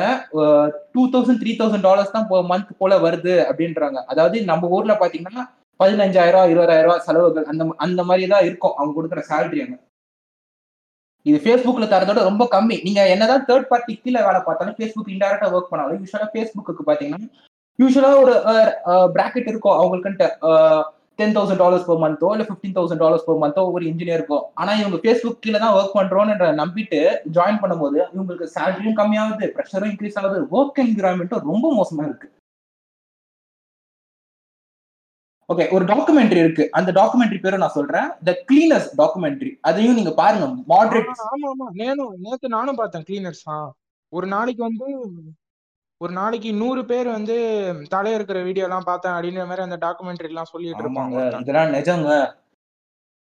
நீங்க ஒரு சோசியல் மீடியா பின்னாடி ஒரு மாடரேட்டர்ஸ்னா எப்படி ஒர்க் பண்றாங்கன்றது பார்க்கணும்னா அந்த டாக்குமெண்ட்ரி நான் ரெக்கமெண்ட் பண்ணுவேன், கண்டிப்பா நீங்க பார்க்கணும். The cleaners. அதுல ஒருத்தர் என்ன சொல்றாருனால ஒரு பில்டிங்ல ஆக்சுவலா வந்துட்டு 100-200 பேரும் இருக்காங்க. அந்த ஃப்ளோருக்கே ஒரே ஒரு ரெஸ்ட் ரூம் தான் இருக்கா. ஒரு நாள் ஒருத்தர் வந்துட்டு சும்மா ட்ரோல் பண்றோன்றதுக்காக அந்த அங்க இருக்க ரெஸ்ட் ரூம்ல வந்துட்டு ஃபுல்லா தரையில வந்துட்டு ஒண்ணுக்கு போறது இது பண்றது சொல்லிட்டு ஃபுல்லா அசிங்கம் பண்ணிட்டு போயிட்டானா. அன்னைக்கு ஃபுல்லா வேற யாராலையும் இந்த ரெஸ்ட் ரூம் யூஸ் பண்ண முடியல. யூஸ்வல் ஹெல்த் இதுலாம் பாத்தீங்கன்னா ஒவ்வொரு 50 பேருக்கும் ஒரு ரெஸ்ட் ரூம்ன்ற மாதிரி இருக்கணும். கண்டிப்பா ஒரு ஃப்ளோர்ல 2-3 ரெஸ்ட் ரூம் அது இருக்கணும். இவனுக்கு இருக்கிற 200 பேருக்குன்னு ஒரே ஒரு ரெஸ்ட் ரூம் பில்ட் பண்ணி வச்சிருக்காங்க. அதெல்லாம் அவனுக்கு யூஸும் பண்ண முடியாத மாதிரி இருக்கு. இப்போ வால்ஸ் இதெல்லாம் பாத்தீங்கன்னா ரொம்ப கேவலமா இருக்கும். அங்க இருக்க கம்பெனியோட நிலைமைய FB-ல இருந்து, அதாவது Facebook-ல இருந்து இன்ஸ்பெக்ஷனுக்கு வரும்போது தான் பெயிண்டே அடிக்கிறாங்களா அவங்க? இல்ல, நீங்க கேட்கணும். இப்ப இந்த இடத்துல வந்துட்டு FB-க்கு தானே வேலை பாக்குறோம், அப்ப இது வந்து ஒரு பெரிய நிறுவனம் தானே எடுத்து நடத்துறது. அப்படி அவங்க வந்து ஒவ்வொரு கம்பெனி அவங்களுக்கு கீழே ஒர்க் பண்ற ஒரு தேர்ட் பார்ட்டி ஹோஸ்டா இருக்கட்டும், இல்லைன்னா ஒரு மெம்பரா இருக்கட்டும், அவங்களுக்கு தேவையான எல்லா தேவைகளையும் பூர்த்தி செய்யறது அவங்க கடமை தானே அப்படின்றது நீங்க கேட்கலாம். நீங்க என்னதான் சொன்னாலும் ஆஃப்டர் ஆல் வந்து FB-ன்றது ஒரு கார்பரேட் கம்பெனி. என்னடா சீமான் மாதிரி கடைசியில பேசுறானே நினைக்காதீங்க, அதுதான் உண்மை. அவன் எதுக்கு ஒரு தேர்ட் பார்ட்டி கம்பெனிட்ட ஃபர்ஸ்ட் போறான்? அவனே டைரக்டா அப்பாயிண்ட் பண்ண முடியாது. அவன் கம்பெனில அவன் அப்பாயிண்ட் பண்ணானா $10,000 $15,000 சம்பளம் கொடுக்கணும்ன்றது தெரிஞ்சுதான் அவன் தேர்ட் பார்ட்டிக்கான இதுக்கே போறான். $10,000 $15,000 கொடுத்து அவனை வேலைக்கு எடுக்கிறதுக்கு இந்த மாதிரி ஒரு தேர்ட் பார்ட்டி ஹோஸ்டிங் சர்வீஸ்ட்ட போயிட்டு எனக்கு இந்த மாதிரி பண்ணணும், இதான் மந்த்லி டார்கெட், இந்த இந்த அமௌண்ட் தான் உனக்கான செக்ரிகேஷன் அப்படின்னு கொடுத்தா $15,000 எங்க இருக்கு, $2,000 எங்க இருக்கு? அந்த கம்பெனிக்கு அவன் வந்து பெர் எம்ப்ளாய்க்கு $10,000ன்ற கணக்குல கொடுத்தா கூட அது லார்ஜ் ஸ்கேல்ல பாக்குறப்ப அவனுக்கு வந்து ஒரு $40,000 $50,000 ப்ராஃபிட்டபிள் மார்ஜின்ல தான் வந்து விடும். அதனால நீங்க மாடரேஷன் என்ன பாத்தீங்கன்னா ப்ரோக்ராமோட நிறைய பேர் நீங்க எடுக்கணும். ஒரு நாளைக்கு அவ்வளவு போஸ்ட் வருதுல்ல, நீங்க எல்லாத்தையும் பார்க்கணும், நிறைய மாடரேட்டர்ஸ் எடுக்கணும். ஸோ லோ காஸ்ட்ல இது பண்ணாதான் முடியும், அதாவது கம்மி சேலரி கொடுத்தாதான் முடியும். ஆனா it comes at a cost. இந்த மாதிரி ப்ரெஷர் இருக்கு, இது இருக்குன்றதால ஸோ அதனால கான்ட்ராக்டர்ஸ் கிட்ட கொடுத்துருவாங்க இந்த வேலைகள் எல்லாத்தையும். ஆமா, இதுதான் நடக்குது. இதுதான் இப்போ உண்மை சம்பவம். நீங்க என்னதான் வந்துட்டு எஃபிஐ பிடிச்சி முட்டு கொடுத்துக்கிட்டு அது வந்து பெரிய நிறுவனம் I want to go and work தேர்ன்ற மாதிரி பேசினாலும் எல்லாத்துக்கும் டார்க் சைடு இருக்க மாதிரி இது எஃபிஐயோட டார்க் சைடு. எஃபிஐயோட நீங்க டெவலப்பரா போனீங்கன்னா உங்க லைஃப் அப்படியே ஒரு இதுவா இருக்கும். ஆனா இன்னொரு சைடா இருக்கும் மாடரேட்டர்ஸ்ன்ட்டு. நீங்க எஃபிக்கு வேலை செய்யறோம்னு நினைச்சிட்டு போவாதீங்க. அதுதான் இங்க நிறைய பேர் பண்ணியிருக்காங்க. எஃபி மட்டும் கிடையாது, எஃபி மட்டும் கிடையாது. ஆமா, இது எஃபி மட்டும் கிடையாதுங்க. இது எல்லா சோசியல் மீடியாவுக்கும் உட்பட்டது. எல்லா சோசியல் மீடியாவுக்கும் மாடரேட்டர்ஸும் ஒன்று இருக்கணும். அது இப்போதான் கொண்டு வந்தது. அது இப்போதான் வாட்ஸ்அப்பா இருக்கட்டும், சோசியல் மீடியா இது இன்ஸ்டாகிராம் இருக்கட்டும், மக்கள் பதிவு பண்ற எல்லா இதுவுமே ஒருத்தரை தாண்டி தான் வருது. அவங்க தான் ஹீரோஸ் நியாயப்படி பேசணும்னா. பட் அவங்களை ஒழுங்கா கவனிக்கிறது இல்லை, அவங்க கஷ்டப்படுறாங்க, அவங்களுக்கு ஏற்ற ஊழியம் போறது இல்லை.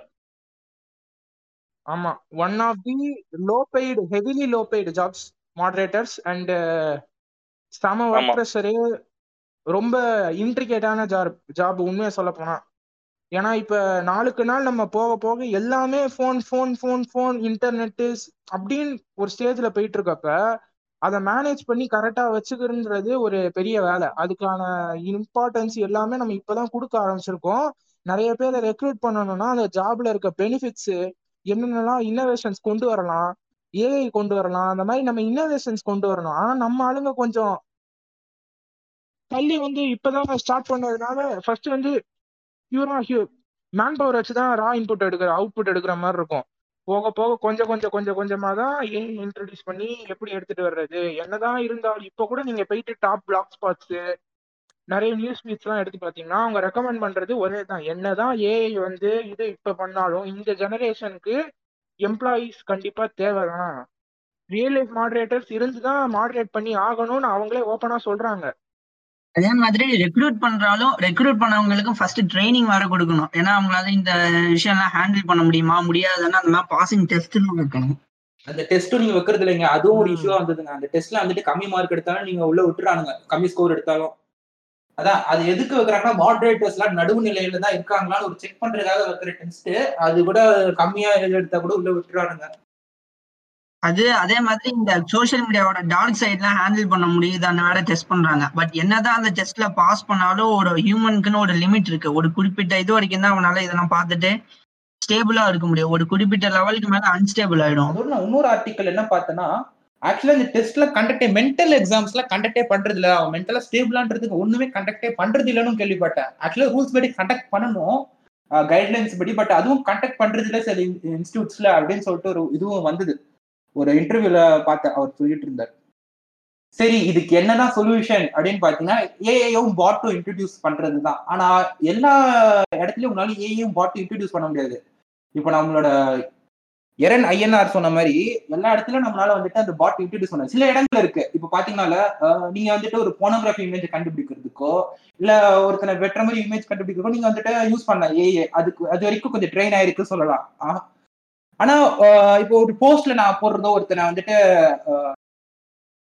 ஒரு டிஸ்கிரிமினேட் பண்ற மாதிரி ஒரு போஸ்ட் போடுறதோ, ஒருத்தனை அவமானப்படுத்துற மாதிரி ஒரு போஸ்ட் போடுறதோ ஏஐ அதை படிச்சு பார்த்து கண்டுபிடிக்க முடியாது. சிம்பிளா என்ன சொல்ல வரானா, இப்ப ஒருத்தனை ட்ரோலுக்காக ட்ரோலுக்காக ஒருத்தனை ஹேட் ஸ்பீச் பண்ணி போடுறோம் ரைட்டா, அதை வந்து வியூவபிள் கண்டென்ட்டா நம்மளால எடுத்துக்க முடியும் ரைட்டா. ஆனா இதே ஹேட் ஸ்பீச்ச ஒரிஜினலாவே நீ ஒருத்தனை திட்டி போடுற மாதிரி போட்டனா இந்த செப்பரேஷனை தான் ஏஐயால பண்ண முடியாது. அது ஹேட் ஸ்பீச்னு அதால கண்டுபிடிக்க முடியும். ஆனா அது ட்ரோலபிள் மெட்டீரியலா இல்லைன்னா பியூரஸ்ட் ஹேட் ஸ்பீச்சா அப்படின்றது ஏஐயால கண்டுபிடிக்க முடியாது. அதுக்கான ஏஐயால ரெகக்னைஸ் பண்ண முடியாது. அவ்வளவுதான். எது ஹேட் ஸ்பீச் எது ட்ரோல்ன்றது ஏஐயால கண்டுபிடிக்க முடியாது. இப்போ லாஸ்ட் 3 days முன்னாடி ஒரு நியூஸ்ல நான் படிச்சேன். ஆக்சுவலா வந்துட்டு டார்பான் வந்துட்டு ஒரு புது சர்க்கஸ் அண்ட் டிடெக்டர் பாட் ஒன்று ஆக்சுவலா இன்ட்ரடியூஸ் பண்ணியிருக்காங்க. அது ஆக்சுவலா ஒன்னும் டெஸ்டிங் ஃபேஸ்ல தான் இருக்கு. டார்பான்ட் DARPன்ட்டு ஒரு சர்க்காசம் ரிலேட்டிங் பாட் தான். என்னதான் பாட் இன்ட்ரடியூஸ் பண்ணணும், சர்க்காசம் லாங்குவேஜ் ட்ரோல்ன்றது மாறிக்கொண்டே இருக்கும் ஒரு ஃபீல்டு. ஒரு பாட்டால வந்துட்டு ஆமா இது வந்து ஒரு கல்ச்சர், நம்ம ஆளுங்க சொல்ற மாதிரி இது கல்ச்சர் கிடையாது, இது ட்ரெண்டும் கிடையாது. சார்காசம்லாம் நாளுக்கு நாள் மாறிக்கிட்டே இருக்கும், பீப்புள் அப்டேட் ஆகிட்டே இருப்பாங்க. இப்போ கம்யூனிட்டியா இருக்கும். இப்போ ஒரு 10 ஃப்ரெண்ட்ஸ் இருக்காங்கன்னா 10 ஃப்ரெண்ட்ஸ் ஒரு பொருளை உருவகப்படுத்தி கலாய்ச்சாங்கன்னா அது சார்காஸ்டிக் மெட்டீரியல். ஆனா அந்த 10 ஃப்ரெண்ட்ஸை தாண்டி அந்த கம்யூனிட்டியை தாண்டி அது வெளியில வந்துச்சுன்னா அந்த ஜோக்கு நீங்க அப்படியே அந்த இடத்துல சொன்னீங்கன்னா அது வந்து ஒரு அஃபென்சிவ் மெட்டீரியலாவோ இல்லைன்னா அவங்களுக்கு புரியவே புரியாது, அந்த மாதிரி கண்டென்ட்டா தான் மாறும். ஸோ இந்த மாதிரி சிச்சுவேஷன் இருக்கப்ப எப்படி நம்மளால பாட்ஸ் எல்லா இடத்துலயும் யூஸ் பண்ண முடியும் அப்படின்றதான் இப்ப எழுந்திருக்க முதல் கேள்வி. அதே மாதிரி இப்பெல்லாம் ஏ அல்காரிதமே இது குழப்பற மாதிரிலாம் பண்ணிட்டாங்க. இப்போ ரீசெண்டா இந்த இஸ்ரேலி பாலஸ்தீன் கலவரம் நடந்துட்டு இருக்குல்ல, அந்த கலவரத்துல கூட என்னன்னா இப்ப பாலஸ்தீனோட ட்வீட்ஸ் அப்புறம் FB போஸ்ட்லாம் பிளாக் பண்றாங்கன்னு. இப்ப அந்த நிறைய பேர் இப்ப என்ன பண்றாங்கன்னா இந்த அவங்களோட லாங்குவேஜ் இருக்கு, அவங்களோட லாங்குவேஜ் ஸ்பெல்லிங் மிஸ்டேக்கை மாத்தி போடுறது. அதாவது ஹியூமனால ரெகக்னைஸ் பண்ண முடியும், பட் பாட்டால ரெகக்னைஸ் பண்ண முடியாத மாதிரி கிங்குக்கு வந்து கிங்கும் போடுறாங்கன்னு KMGன்ட்டு அதுக்கு பின்னாடி ஏகப்பட்ட ரீசன்ஸ் இருக்கு. அதேதான், அதே மாதிரி இது வேர்ட்ஸ் திருப்பி எழுதுது, போட்டோ எடுத்து அந்த போட்டோவை அப்படியே இன்வெர்ட் பண்ணி அப்லோட் பண்றது, அந்த மாதிரி நிறைய டெக்னிக்லாம் யூஸ் பண்றதுனால பாட்டு மீறி இந்த போஸ்ட் எல்லாம் வெளில வந்துருது.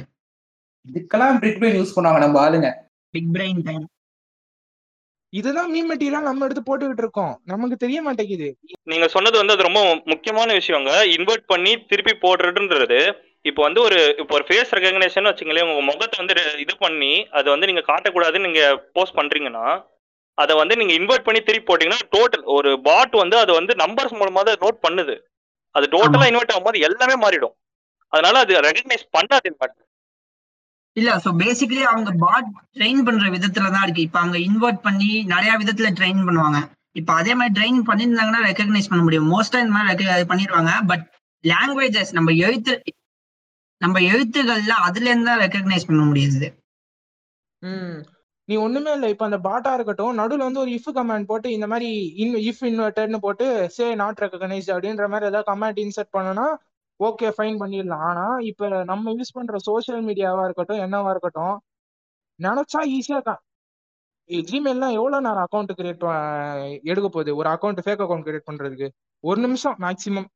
நேமு ஃபர்ஸ்ட் நேமு என்ன ஜிமெயில் வேணும், அவ்வளவுதான். பாஸ்வேர்டு என்ன முடிஞ்சதுன்னா நெக்ஸ்ட் அக்கௌண்ட் ரெடி. முன்னாடியாவது வந்துட்டு ஃபோன் நம்பர் வந்து பெர்மனன்ட் எல்லா அக்கௌண்ட்டுக்கும் கண்டிப்பா வேணும் அப்படின்ற மாதிரி இந்த மாதிரி எனக்கு ஞாபகம் இருக்கு. நான் சின்ன பையனா இருந்தப்ப எனக்கு தெரியல சரியா. இல்ல எப்போதுமே அப்படியேதான் இருக்கு, ஃப்ரீயாதான் அது. இப்போ அப்படிதான் ஃபேக் நம்பர்ஸ் வச்சு சர்வர்ஸ் ரெடி பண்றாங்க, அப்படிதாங்க வாழ்க்கை ஓடிக்கிட்டு இருக்குது மத்தவங்க எல்லாருக்கும். நீங்க அழகா ஒரு பாயிண்ட் சொன்னீங்க ஏரன். ஏன்னா இந்த மாதிரி ஒரு ஃபேக் ஜிமெயிலே கிரியேட் பண்ணிடலான்ற இடத்துலதான் வந்துட்டு யாரு சூ பண்ணுவீங்கன்ற கேள்வியும் வருது. இப்போ நீங்க பிளாட்ஃபார்ம் சூ பண்ணாம ஒரு கண்டென்ட் போட்டு ஒன்று சூ பண்ண போறீங்கன்னா ட்ரோல் பாட்ஸ் எவ்வளவோ இருக்கு, ட்ரோல் இமெயில் ஐடிஸ்ல வச்சு கிரியேட் பண்ண அந்த இதுவும் இருக்கு, யூசர் நேம்ஸோ ட்ரோல் பண்றதுக்குன்னே. அதெல்லாம் எப்படி நீங்க சூ பண்ணுவீங்க, எப்படி நீங்க ஒரு ஐடென்டிஃபை பண்ணுவீங்க இந்த ஆளுன்ற ஒரு கேள்வியும் வருது. இப்ப ஒருத்தன் வந்து ஒரு ஒன்றும் இல்லை, நம்ம ஒரு 2 நாள் முன்னாடி வந்து சோசியல் மீடியாவில் வந்து நீங்கள் 2 பேர் ஆக்டிவாக இல்லை, சென்சே மட்டும்தான் ஆக்டிவாக இருக்காரு நேத்துன்னு நினைக்கிறேன். நான் வந்து ஒரு மீம் அனுப்பிச்சிருந்தேன், நம்ம பாலஸ்தீன் சோல்ஜர்ஸ்லாம் வந்துட்டு இல்லை இஸ்ரேல் சோல்ஜர்ஸ்லாம் வந்து ஒன்று கூடி நின்றுட்டு இருக்க மாதிரி இந்த மாதிரி கமாண்டர் வந்து ஏர் ஸ்ட்ரைக் வந்து கால் ஆஃப் பண்ண சொல்லியிருக்காரு. அனுஷா ஃப்ரம் மேற்கு மாம்பழம் சாப்பிடு இந்த மாதிரி பாத்துங்க அனுஷா வந்து இந்த மாதிரி சண்டை போடாதீங்க அப்படின்னு சொல்லியிருக்காங்க அப்படின்ட்டு. அந்த மாதிரிதான் ஆக்சுவலி என்ன சொல்றது. இப்ப நீங்க வந்து ஒன்னே ஒண்ணுதான் சிம்பிளா சொல்லணும், கண்டென்ட் மாடரேஷனை சீரியஸா பண்ணிட்டீங்கன்னா இந்தியால இருக்கிற 70% கண்டென்ட் கிரியேட்டர்ஸ் எங்கேயோ போயிருவானுங்க. ஐ மீன் எப்படி சொல்றது, எங்கேயோ போயிருவாங்கன்றதோட இருக்கவே மாட்டானுங்க. நம்ம வடக்கு அங்கிள்ஸா இருக்கட்டும் இந்த மாதிரி வந்துட்டு US பிரஸ் கான்ஃபரன்ஸ்ல வந்து நம்ம ஆளுங்க பேசுற மாதிரிலாம் மார்க் பண்ணி போட்டுக்கிட்டு இருக்கானுங்க. இந்த மாதிரி வந்துட்டு இஸ்ரேலி இதெல்லாம் பண்ணக்கூடாது, நீ அடிச்சு போடுவோம் பாத்துக்க அப்படின்ற மாதிரிலாம் பேசிக்கிட்டு இருக்காங்க. அதெல்லாம் நடக்கும்போது தான் ஃப்ரீடம் போகுது நம்ம ஆளுங்க கத்திட்டு இருக்காங்க. இங்க ஃப்ரீடம் போகுது ஃப்ரீடம் போகுதுன்ட்டு தப்பு பண்றதே ஃப்ரீடம் ஆக்கிட்டாங்க இப்போ. ஆமா ஃப்ரீடம் ஆம்ல ஃப்ரீடம் இங்க ஒண்ணுமே இல்ல. சிம்பிளா நம்ம ஆளுங்க எவ்வளவு பெரிய முட்டா கூறிங்கன்னு சூப்பரா ஒரு எக்ஸாம்பிள் சொல்றேன். ஒண்ணுமே இல்ல, 1-2 days பேக் வந்து இந்த பார்லிமெண்ட் எல்லாமே ஒரே இடத்துல இருக்க மாதிரி ஒரு கன்ஸ்ட்ரக்ஷன் வந்து டெல்லியில வந்து பண்ணிட்டு இருக்காங்க. மோர் தென் 2000 crores அதுக்கு வந்து ஸ்பெண்ட் பண்ணி இன்னமும் போயிட்டு இருக்கு. கன்ஸ்ட்ரக்ஷன் ஆன்செட் போயிட்டு தான் இருக்கு. எதிர்கட்சி ஆப்போசிஷன் பார்ட்டி மொத்த இந்தியாவில இருக்க எல்லா பார்ட்டிஸுமே வந்து பிஜேபிட்ட கையெடுத்து கேக்குது. இப்ப வந்து மொத்த இந்தியாவுமே வந்து அவ்வளவு பெரிய பைனான்சியல் கிரைசிஸ்ல இருக்கு, கொரோனா வேற இப்படி தலைவரிச்சு ஆடிட்டு இருக்கு, அதை தயவு செஞ்சு கால் ஆஃப் பண்ணிட்டு அந்த ஃபண்டை வந்து மெடிக்கல் இதுக்கு ஒதுக்குங்க அப்படின்ட்டு. நம்ம ஆளுங்க அதுக்கு காது செலுத்த மாட்டானுங்க, அதுக்கு காது கொடுத்து கேட்க மாட்டானுங்க. ஒரு வாரத்துக்கு முன்னாடி பப்ஜி திரும்ப வர போதுன்ட்டு ட்ரெய்லர் போட்டா ஒத்தா அதுக்கு உட்காந்து இன்னைக்கு எழுதியிருக்கானுங்க. ஒருத்தா பார்லிமெண்ட் மெம்பர்ஸ் எல்லாம் உட்காந்து பப்ஜியை திரும்ப பேன் பண்ணணும் லெட்டர் எழுதி போடுறானுங்க ரெக்வஸ்ட். ஏன்டா அறிவுமே இருக்காடா? எந்த கண்டென்ட் அவங்களுக்கு ஹிட் ஆகுமோ, இதுவும் அவங்க பிசினஸை தான் பாக்குறாங்க. எந்த கண்டென்ட் அவங்க ஹிட் ஆகும் அதை தான் போடுறாங்க. லைக் எதுக்கு வேணுமோ அதுக்கு தானே போஸ்ட் போடுவாங்க. அதான் நீங்க எவ்வளவுதான் ரூல்ஸ் இன்ட்ரடியூஸ் பண்ணாலும் முட்டாளா இருக்கிறவனுக்கு நீங்க எதுவும் பண்ண முடியாதுங்க. சிம்பிளா பழைய பழமொழி ஒண்ணு சொல்லுவாங்கல்ல, ஏமாறுறவன் இருக்கிற வரைக்கும் ஏமாத்துறவன் இருக்கதான் செய்வான் அப்படின்னு. அதேதான். ஸோ இப்போ ஆல்ரெடி நம்ம பேசினதுல இருந்து ஒரு இன்சூரன்ஸ் சொன்னோம்ல, எந்தெந்த மாதிரி இன்சூரன்ஸ் நடந்ததுனால இப்போ வந்து இந்த கண்டென்ட் மாடரேஷனாக இருக்கட்டும், இது சோஷியல் மீடியாவில் மாடரேட்டர்ஸோட இம்பார்ட்டன்ஸ் ஏன் இவ்வளோ இதுவாக இருக்குன்றதுக்கான ஒவ்வொரு இன்சூரன்ஸாக இப்போ பார்ப்போம். ஸோ ஃபர்ஸ்ட் வந்து நம்ம பார்க்க போகிறது கேம்பிரிட்ஜ் அனாலிட்டிகா இன்சிடென்ட். ஸோ இதை பற்றி நம்மளோட சென்சை அப்படியே கண்டினியூ பண்ணுவாரு. சொல்லுங்க சென்சை. கேம்பிரிட்ஜ் அனாலிட்டிகாங்கிறது ஒரு டேட்டா ட்ரிவன் கம்யூனிகேஷன் கம்பெனி. அது ஆக்சுவலாக எப்படின்னா, யூசர்ஸ் கிட்ட இருந்தோ இல்லை எஃபி அந்த மாதிரி ஒரு சோஷியல் மீடியா பிளாட்ஃபார்ம் கிட்ட இருந்து ஒவ்வொரு யூசர்ஸ் மூலமா அவங்கள பத்தின இன்ஃபர்மேஷன்லாம் வாங்கி அவங்களோட பர்சனாலிட்டியை வந்து வேலிடேட் பண்ணுவாங்க. ஆக்சுவலாக இது எப்படின்னா, ஃபர்ஸ்ட் பொலிட்டிக்கல் கேம்பெயின் அந்த மாதிரி இதுக்காக யூஸ் பண்ணப்பட்டது. இப்போ அந்த கம்பெனியில் இப்போ 2016 2013 அப்போல்லாம் இந்த கம்பெனி வந்து செம பீக்ல இருந்து. இதோட பேரண்ட் கம்பெனி என்னன்னா SCLன்னு.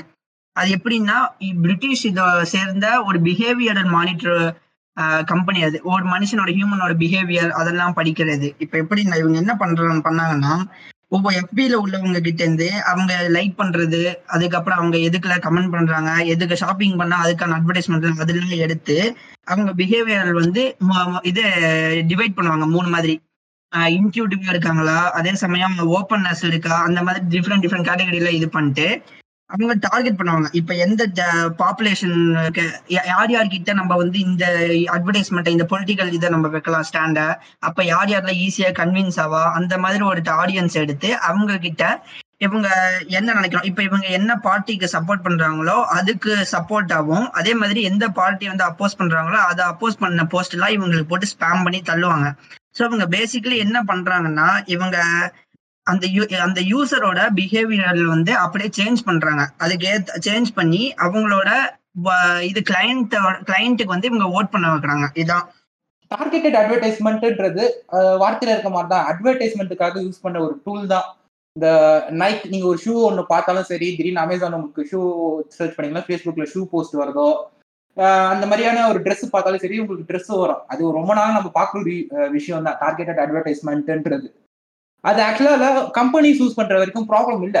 என்ன பண்ணிட்டாங்கன்னா 2016 and 2017 டைம்ல அது பொலிட்டிக்கலா யூஸ் பண்ண ஆரம்பிச்சிட்டாங்க. நீங்க எந்த கட்சிக்கு ஓட் பண்றீங்க, எந்த ஐடியாலஜிக்கு ஓட் பண்றீங்க, எதுக்கு வந்துட்டு நீங்க லைக் போடுறீங்க, எந்த போஸ்ட் கமெண்ட் அடிக்கிறீங்கன்றத நோட் பண்ணிட்டு என்னன்னு இது அப்படியே வாட்ச் டாக்ஸ் கேம் மாதிரியே இருக்கு. எங்க எல்லாமே கனெக்டட் தாங்க. உங்களுக்கு தெரியாத விஷயம் எதுவும் இல்ல. இலுமினாட்டி தான் 13 குடும்பங்கள் எல்லாம் ஒண்ணுதாங்க. என்னங்க நீங்க அதான் 13 குடும்பம் தான். they will overtake the world once. பாருங்க பொலிட்டிக்கலா யூஸ் பண்றதால என்ன இஷ்யூ அப்படின்னு பாத்தீங்கன்னா, உங்களுக்கு இப்ப நீங்க சப்போஸ் ரேண்டமா போயிட்டு நீங்களா சீமன் போ நம்ம இறன்னு சொன்ன மாதிரி சீமன் போஸ்ட் கேட்டுட்டு உணர்ச்சிகளமா இருக்கு, நீங்க எடுத்தது சீமன் போஸ்ட்லாம் மட்டும்தான் வரும். இது ஆக்சுவலா தமிழ்நாட்டுலாம் யூஸ் பண்ணல. நீங்க தமிழ்நாட்டுலயும் சரி இதுலயும் சரி நீங்க அவ்வளவா பாத்துருக்க மாட்டீங்க.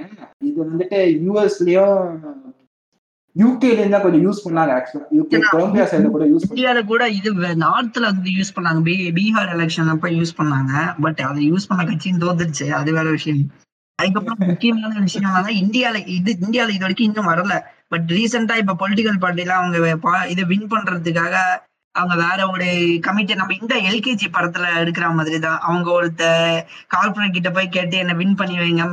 அதே மாதிரி தான் எலெக்ஷன்லாம் இப்போ இனிமேலுக்குலாம் நடக்கவே போகுது. கிட்டத்தட்ட ஒரு பெரிய ஆர்கனைசேஷன் இருக்கும், அதுக்கு கிளைண்ட் யூஸ் பண்ணுவாங்க. பட் இதுக்கும் கேம்பிரிட்ஜ் அனாலிட்டிக்காவும் என்ன வித்தியாசம்னா, கேம்பிரிட்ஜ் அனலிட்டிகா வந்து யூசர்ஸோட டேட்டா வாங்கி எம்பிலேருந்து எடுத்து அவங்களோட பிஹேவியரையே அவங்க சேஞ்ச் பண்ண வச்சாங்க. ஸோ அதுதான் அவங்களோட இது முக்கியமான கேள்வி என்னன்னா, எப்படி எங்கள் ஒரு யூசர்கிட்டேருந்து இல்லீகலாக டேட்டாவை கலெக்ட் பண்ணி அவங்கள இன்ஃப்ளூயன்ஸ் பண்ணுறதுங்கிறது வேற, அதே சமயம் அவங்களை மனிப்புலேட் பண்ணுறதுங்கிறது வேற.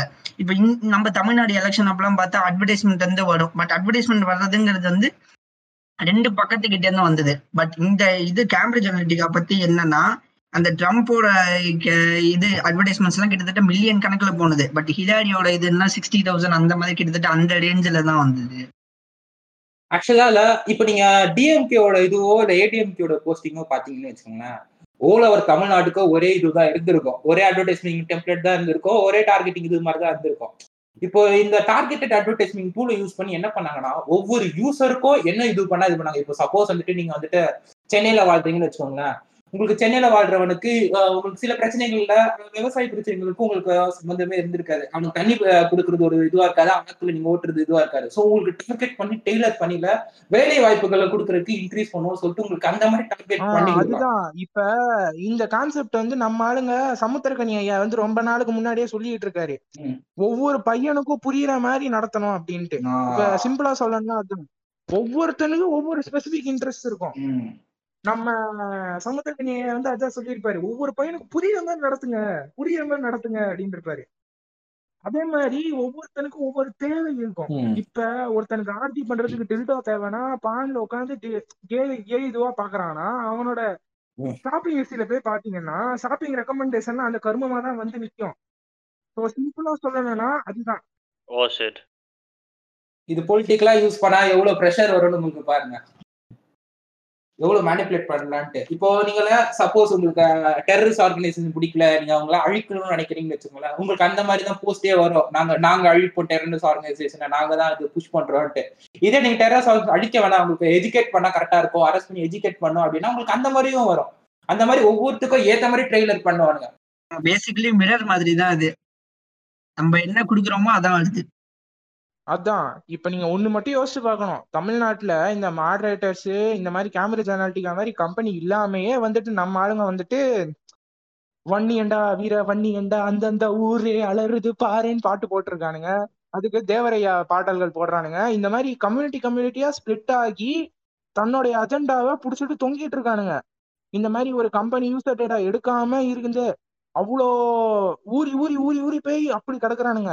இப்ப இந்த மாதிரி ஒரு கம்பெனி வந்து உங்க யூசர் டேட்டாலாம் பார்த்தா டெய்லி தேவர் வீடியோ பாக்குறான் இவன், டெய்லி வந்து ஒன் இயர் கம்யூனிட்டிய இது புகழ் தள்ளுற மாதிரி டெய்லி பாக்குறான் அப்படின்னு பார்த்தானா அவன் ஃபீல்டுல என்ன வந்து விழும், அதேதான் வந்து விழும். இப்ப இருக்க ரெக்கமெண்டேஷன் சிஸ்டம் அப்படிதான் இருக்கு. இப்போ அட்வர்டைஸ்மெண்ட் வரதும் இல்ல, அவனுக்கு வந்துட்டு நாங்க வன்னியர்களை காப்பாற்றுவோம் மத்த இதுவங்க கிட்ட இருந்து அப்படின்னு வந்தா அவன் யாருக்கு ஓட்டு போடுவான், நீங்களே சொல்லுங்க. மாம்பழ சீசன் தம்பி, அதுதான் இப்ப பிரச்சனையா வந்து நிக்குது இல்ல. இது அவ்வளவு பெரிய பிரச்சனையா உருவெடுக்காமலே தமிழ்நாட்டுல வந்து அவ்வளவு ஓவர் இன்ஃபுளுன்ஸ் ஆகிதான் சுத்திட்டு இருக்கோம்.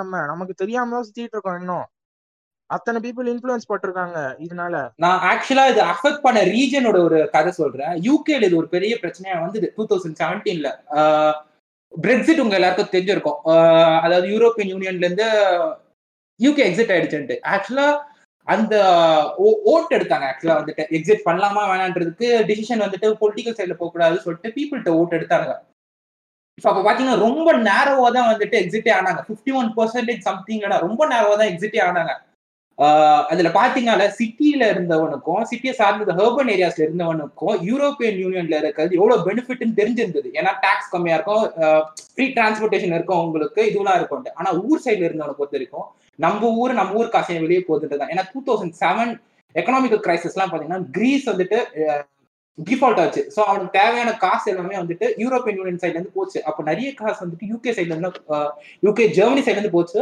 யூகேவும் தேவையில்லாம இது போச்சு. ஸோ அப்போ ஊர்க்காரனா என்ன, நம்ம ஊர்க்கார மாதிரி தான், ஓ அடுத்தவங்க ஸ்டேட்டுக்கு நான் எதுக்காக கொடுக்கணும், அடுத்தவங்க கண்ட்ரிக்கு நான் ஏன் காசு கொடுக்கணும்ன்ற மாதிரி ட்ரிகர் ஆயிட்டாங்க. இப்போ இந்த டூல அழகா யூஸ் பண்ணி டார்கெட்டட் அட்வர்டைஸ்மெண்ட் யூஸ் பண்ணி சிட்டியில இருக்கவனுக்கு வந்துட்டு பிரெக்சிட் பண்ணா அவங்களுக்கு இந்த மாதிரி பெனிஃபிட் இருக்கணும், ஊர்ல இருக்கவன பிரெக்சிட் பண்ணா நம்ம ஊர் நாமளே பாத்துக்கலான்ற மாதிரியும் அப்படி மெசேஜஸ் மேனிபுலேட் பண்ணி எலெக்ஷனை மேனிபுலேட் பண்ணாங்க அவங்க.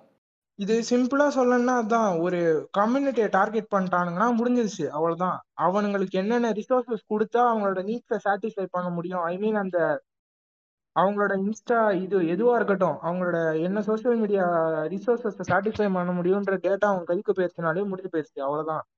அதுவாவே தான் ரெகுலரா நீங்க ரெகுலரைஸ் பண்ணி பார்த்துக்கிட்டே இருந்துக்கிறீங்க. லைக் ஒன்னு பார்க்க ஆரம்பிச்சீங்கன்னா நெக்ஸ்ட் அப்படியே த்ரெட் ஆகி வரும், மூணாவது த்ரெட் ஆகி வரும், ஃபோர்த் அப்படியே, ஃபிஃப்த் அப்படியே ஒவ்வொன்றா வந்துகிட்டே தான் இருக்கும். அதுதான் டார்கெட்டடு அட்வர்டைஸிங்கா இருக்கட்டும், ஒருத்தவங்களோட ஃபீடை மொத்தமா ரிசோர்ஸ் பண்ணி எடுக்கிறதே அது பயாஸ்டா தான் கிடக்குது. சோஷியல் மீடியான்றது எப்படிங்க? நீங்க இப்போ நான் வந்து ஒரு போஸ்ட் பார்க்குறேன் அப்படின்னா, இப்போ நான் அனிமே பற்றி ஒரு நருட்டோ பற்றி ஒரு போஸ்ட் பார்க்குறேன்னா எனக்கு அதை பற்றி மட்டும்தான் வந்துகிட்டு இருக்கு. அப்புறம்னா அதுக்கு அர்த்தம் என்ன? அதுதானே சோஷியல் மீடியா இது பண்ணுற மாதிரி தானே. அதுக்கும் இவங்களுக்கும் என்ன டிஃப்ரென்ஸ்ன்னு கேட்குறேன். இல்லை, பாண்டா சாம்பையன் நல்ல கேள்வி கேட்டாரு. ஆக்சுவலாக வந்துட்டு அவர் ஃபீல்டில் ரெக்கமெண்ட் பண்ணுறது, அடுத்தவங்க போட்டு போஸ்ட்டை ரெக்கமெண்ட் பண்ணவங்களுக்கு. இப்போ டார்கெட்டட் அட்வர்டைஸ்மெண்ட்டிங்கன்னா அதுக்கேற்ற மாதிரி ட்ரெய்லர் பண்ணி நீங்கள் எனக்கு ஓட்டு போட்டிங்கன்னா நான் உங்களுக்கு நருட்டோ வந்துட்டு ஸ்ட்ரீம் பண்ணுவேன், படங்கள் கொண்டு வருவேன், அதாவது தேட்டருக்கு கொண்டு வருவேன், ஜப்பனீஸ் இதுவெல்லாம் அப்படின்னு சொல்லிட்டு டார்கெட் பண்ணுறது எப்படி இருக்குது? வெறும் உங்களுக்கு வந்துட்டு இதுவும் மட்டும் சென்ட் பண்ணுறது எப்படி இருக்குது? இது எப்படி இருக்கு? நம்ம வளர்மதி அக்கா வந்து எலெக்ஷன்ல வந்துட்டு எனக்கு ஓட்டு போட்டு ஜெயிக்க வச்சீங்கன்னா வலிமை அப்டேட் வாங்கி தருவேன்னு சொன்ன மாதிரிலாம் இருக்கு.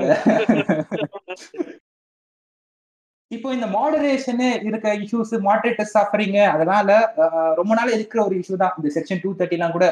ஆனா இது ஏன் இந்த காலத்துல இப்போ ரொம்ப சூடு பிடிச்சிருக்குன்னு பாத்தீங்கன்னா, ஒரு முக்கியமான பேர் உங்களுக்கு தென்படும், ஃபேக்ட் செக்கிங்கிற பேர். அடிக்கடி உங்களுக்கு இடிச்சிருக்கோம் உங்க நியூஸ்ல, நீங்க எங்க பார்த்திருந்தாலும்.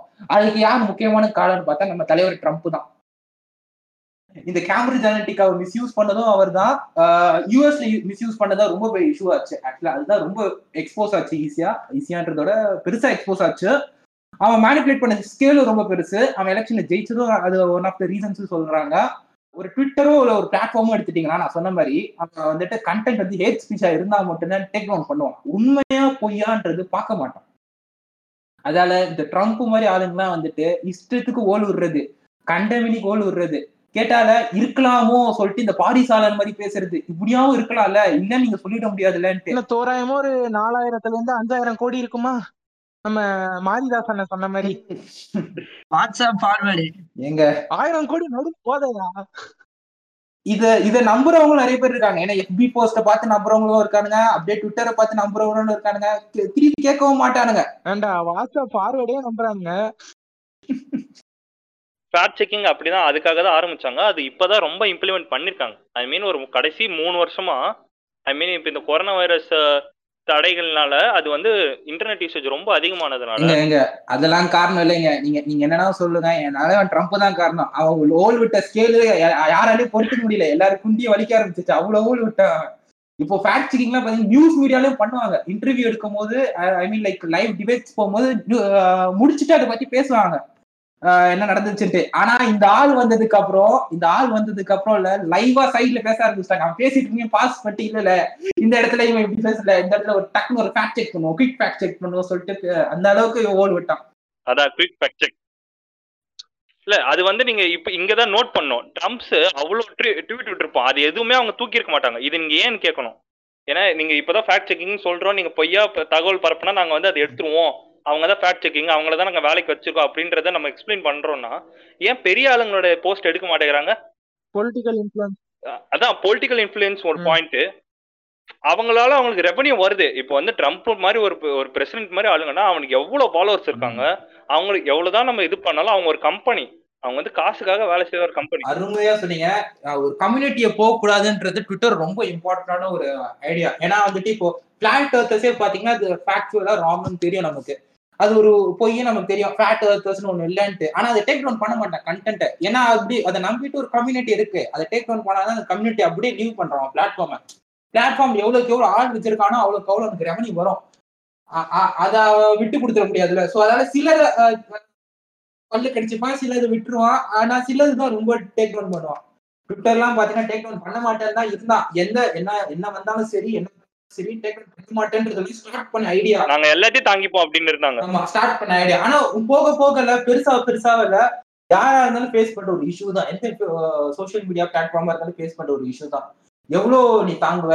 எங்கெங்க ட்ரோல்ஸ் வருவானுங்க, எங்கெங்க பாட்ஸ் வந்து இது ட்ரோல் பண்றது இருக்கும், சும்மா தினமும் போய் போஸ்ட் போடுற மாதிரியா இருக்கும். அவனுங்களாம் நீ அப்படியே விட்டுருவியான்ற கேள்விகள் வருது கண்டிப்பாக தான். அதான் இப்ப ஃபேக்ட் செக்கிங் இப்போ ஒரு போஸ்ட் நீங்கள் போடுறீங்கன்னா அது வந்து 3 விதமாக ஃபேக்ட் செக்கிங் மாடரேட்டர்ஸ் தான். ஐ மீன் இப்போ ஃபேக்ட் செக்கிங்னு அவங்க தனியார் குரூப் வச்சு செக் பண்ணுவாங்க. இப்போ வந்து நீங்கள் போடுற தகவல் உண்மையா அப்படின்றது ஒரு இதை செக் பண்ணுவாங்க. அது உண்மையா இருக்கிறதுக்குன்னா அதுக்கான எவிடன்ஸ் என்னன்னு செக் பண்ணுவாங்க. அப்படி அது உண்மை எவிடன்ஸ் எதுவும் கரெக்டாக கிடைக்கலன்னா வேற சோர்ஸ். இப்போ வந்து நம்ம இப்போ ஒரு அமெரிக்காவில் வந்து ஒரு நாளைக்கு 200 ஸ்ட்ராஸ் யூஸ் பண்ணுறோம் அப்படின்றது அவங்க ஒரு ஃபேக்ட் வந்து ஒருத்தன் போட்டிருக்கான் ட்விட்டர்லனா அது வந்து எவிடன்ஸ் இருக்கான்னு செக் பண்ணுவாங்க. அதுக்கு வந்து எவிடன்ஸ் எதுவுமே கிடைக்கல. இதுவா இல்ல நான் இடைமறிக்கிறேன்னு நீங்க நினைச்சுக்க வேணாம். இதை நான் கண்டிப்பா சொல்லிதான் ஆகணும், கேட்கறவங்களுக்கு கண்டிப்பா தோணும். ஃபேக்ட் செக்கிங் இன்னும் நம்ம சீரியஸா பண்ண ஆரம்பிக்கல, அதான் உண்மை. ஃபேக்ட் செக்கிங்லாம் சீரியஸா பண்ண ஆரம்பிச்சிங்கன்னா நிறைய பேர் இங்க பொலிட்டிக்கல் பார்ட்டியே க்ளோஸ் பண்ணிட்டு போயிடணும். நம்ம சீமான் அண்ணாவெல்லாம் கட்சியே நடத்த முடியாது அப்படின்ட்டு சொல்லிட்டு இருக்காரு. அதுக்கான ஃபேக்ட்ஸ் எல்லாம் ஒண்ணுமே கிடையாது. எதுக்குமே ஃபேக்ட் செக்கிங்லாம் சீரியஸா ஒண்ணுமே கிடையாது. எல்லாமே ஃபேக்ட்ஸ் வச்சு இது பண்ண மாட்டாங்க. இப்போ வந்து ஒரு பெரிய ஆள் ஒருத்தர் போடுறாருன்னா அது வந்து 2 விதமா செக் பண்ணுவாங்க. இதனால இவங்களுக்கு எவ்வளோ ரெவன்யூ கிடைக்கும், இதனால எவ்வளோ சம்பவங்கள் நடக்கும், அதை வந்து அளந்து பார்த்து கம்பெனி டிசைட் பண்றது. இதுதான் முக்கியமான வார்த்தை, கம்பெனி டிசைட் பண்ணும். ஃபேக்ட் செக்கர்ஸ் வந்து கம்பெனிக்கு வேலை பார்க்குறவங்க, மாடரேட்டர்ஸ் கிடையாது அவங்க. அது வந்து அவங்க ஹார்ம்ஃபுல் சப்ஸ்டன்ஸ் எடுக்கிறதுக்கும் கண்டுக்க மாட்டாங்க, இக்னோர் பண்றாங்க. ஒரு நாள் நீங்க என்ன தேடுவ அது வந்து இப்போ வந்து நம்ம வந்து ஹார்ம்ஃபுல் சப்ஸ்டன்ஸ் இப்போ வந்து நம்ம வேற்று ராசி ஒருத்தவங்க பார்த்துருக்கான்னு சொன்னாங்கன்னா அதனால யாருக்கும் எதுவும் நடக்க போறது இல்லை, அது பொய்யா இருந்தா கூட. பட் வந்து அதையும் செக் பண்ணுவாங்க. ஒரு பெரிய ஆள் ஒருத்தன் சொல்லியிருக்கானா அதோட இம்பாக்ட் பெருசா இருக்கும். ஒன்னு வேற்று ஏலியன்ஸை பார்த்துட்டாங்களா, ஏலியன்ஸை கண்டுபிடிச்சிட்டாங்களா அப்படின்றது இம்பாக்ட் ரொம்ப பெருசா இருந்துச்சுன்னா அவங்க நினைச்சதை விட அது உடனே போடு இது வந்து உண்மை கிடையாது. கீழே ஒரு லைன் வரும். நீங்க ட்ரம்ப்போட போஸ்ட், ட்விட்டர் போஸ்ட் எல்லாமே இப்ப பாத்தீங்கன்னா இப்ப பார்க்கவும் முடியாது. அவர் அக்கௌண்ட்டை பேனே பண்ணிட்டாங்க கடைசியா நடந்த இதனால, ஸ்பீச்சுக்கு அப்புறம் அவர் பண்ண ஃபேஸ்புக் போஸ்ட்னாலையும் ட்விட்டர் இதனாலையும் நடந்த வயலன்ஸ்னால அவர் பிளாக்கே பண்ணிட்டாங்க. இப்போ அது வந்து அவர் கண்ட்ரி என்னால கண்ட்ரிக்கே லாஸ் அப்படின்ற மாதிரி அவர் பேசிட்டு இருக்காரு. நாங்க எந்த வயலன்ஸ் பத்தி பேசுறோம்னா நேர்கள் வந்துட்டு ஜான்வரி 6 கேபிட்டல் ரயட் நியூஸ்லாம் கொஞ்சம் பாத்தீங்கன்னா தெரியும். அதாவது இந்த ஆள் பேசின பேச்சுக்கு ட்ரிகர் ஆயிட்டு நிறைய பேர் எலெக்ஷன் ரிசல்ட்டே வந்துட்டு போய் எல்லாரும் கல் ஓட்டு போட்டுட்டாங்கன்றத நம்பி பார்லிமெண்டே வந்துட்டு அந்த இடத்துல இருக்க பார்லிமெண்ட் யூஎஸ்ல இருக்க முற்றுகையிட்டதுன்றத விட போலீஸ்காரன் அடிச்சு நுடுக்கி உள்ள போயிட்டு ஆக்சுவலா டேக் டவுன் பண்ண ட்ரை பண்ணாங்க. ட்ரோன் ஷாட் ஒன்று எடுத்திருப்பாங்க, ஒயிட் ஹவுஸ்ல ட்ரோன் ஷாட் ஒன்று எடுத்திருப்பாங்க. சத்தியமா உங்களுக்கு ரயாட்டு மாதிரியே தெரியாது, ஜாம்பி அப்பாகலிப்ஸ் மாதிரி இருக்கும். அந்த அளவுக்கு மோசமா இருந்துச்சு, அவ்வளோ கொடூரமா ஏற்றி விட்டுருக்காங்க. இதுல அவன் சொன்ன பாயிண்ட் என்னன்னா மக்கள் தான் வந்திருக்காங்க, நான் சொன்னதை நம்பி, நான் உண்மையா தான் சொல்லியிருக்கேன், என் மேல இருந்து தப்பு. அப்பவும் அந்த மாதிரிதான் பேசுறான், அங்கதான் தலைவர் நிக்கிறான். விஜய் மாதிரி பேசியிருக்காரு தலைவர், உங்க பின்னாடி அரசியல்வாதிங்க தான் இருக்காங்க, என் பின்னாடி மக்கள் இருக்காருன்ட்டு அந்த ஸ்டேஜ்ல இருந்து கை காமிப்பாரு பாத்தீங்களா. அது மாதிரி உள்ள பிரசிடென்சியல் கார்ல இருந்து கை காமிச்சிருக்காரு எங்க தலைவர் விஜய். நான் மாதிரி அவர் சர்க்கார் படம் பாத்துருக்காரு. இதெல்லாம் வந்து நீங்க தெரிஞ்சுக்கணும். சொல்றதுக்கு விஜய் இலுமினாட்டி புரிந்ததா தெரிந்ததா நீங்க கேட்கலாம். இது வந்து ஏன் பொய்யான தகவலை பரப்புறாங்க, உண்மையா சொன்னானே அவங்க புரிஞ்சுக்க போறாங்க அப்படின்ட்டு.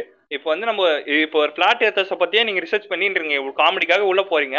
அவங்க போட்டு வச்சிருக்காங்க ஒரு 10 வருஷமா வந்து பிளாட் ஏத்தர்ஸ்க்கு இவ்வளவு பாயிண்ட்ஸ் இருக்கு, எடுத்து பிளாட்டு நம்ம 1-3 போல, இந்த ராக்கெட் எல்லாம் ஃபேக்கு அப்படின்றது அவங்க ஒரு அவ்வளோ பாயிண்ட் சொல்லி வச்சிருந்தாங்கன்னு வச்சுங்களேன். நீங்க உங்க ஃபீல்ட்ல அதையே வந்துகிட்டு இருக்கு ஒரு லிமிட்டுக்கு மேல அப்படின்னா நீங்களும் நம்ப ஆரம்பிச்சிருவீங்க, நீங்களும் கமிட்டியில ஒரு ஆளா மாறிடுவீங்க. இல்ல நான் சொல்லணும், நீங்க இது நிறைய பேர் இன்னும் தப்பாதான் புரிஞ்சுக்கிட்டு இருக்காங்க. இன்னமும் இந்த பாயிண்ட்டுக்கு சூப்பரான ஒரு எக்ஸாம்பிள் சொல்றேன். இல்ல நான் கலாய்க்கிறதுக்காக சொல்ல, இது உண்மையாக நடந்த விஷயம். ஃபர்ஸ்ட் யாருக்கு 3க்கு போனோம் அப்படின்னா நம்ம யாரை சொல்லுவோம், அமெரிக்கா தானே சொல்லுவோம். ஆமா, ஃபர்ஸ்ட் யாரு 3க்கு போனா அமெரிக்கா தான் போனா. ஆனா அது கிடையாது. ஃபர்ஸ்ட் மேன 3க்கு அமிச்சதுதான் அமெரிக்கா. ஆனா ஃபர்ஸ்ட் 3க்கு போனது ரஷ்யா. ஆமா, ஸ்புட்னிக்லாம் தானே. இந்த இதுவே பாதி பேருக்கு தெரியாது இல்ல, இது வந்து ஒரு காமனான ஃபேக்ட் தான் இப்ப நான் சொன்னது. ஃபர்ஸ்ட் 3க்கு போனதுன்னா நம்ம வாயில இருந்து வர்ற வார்த்தை ரஷ்யான்னு தான் வரணும்.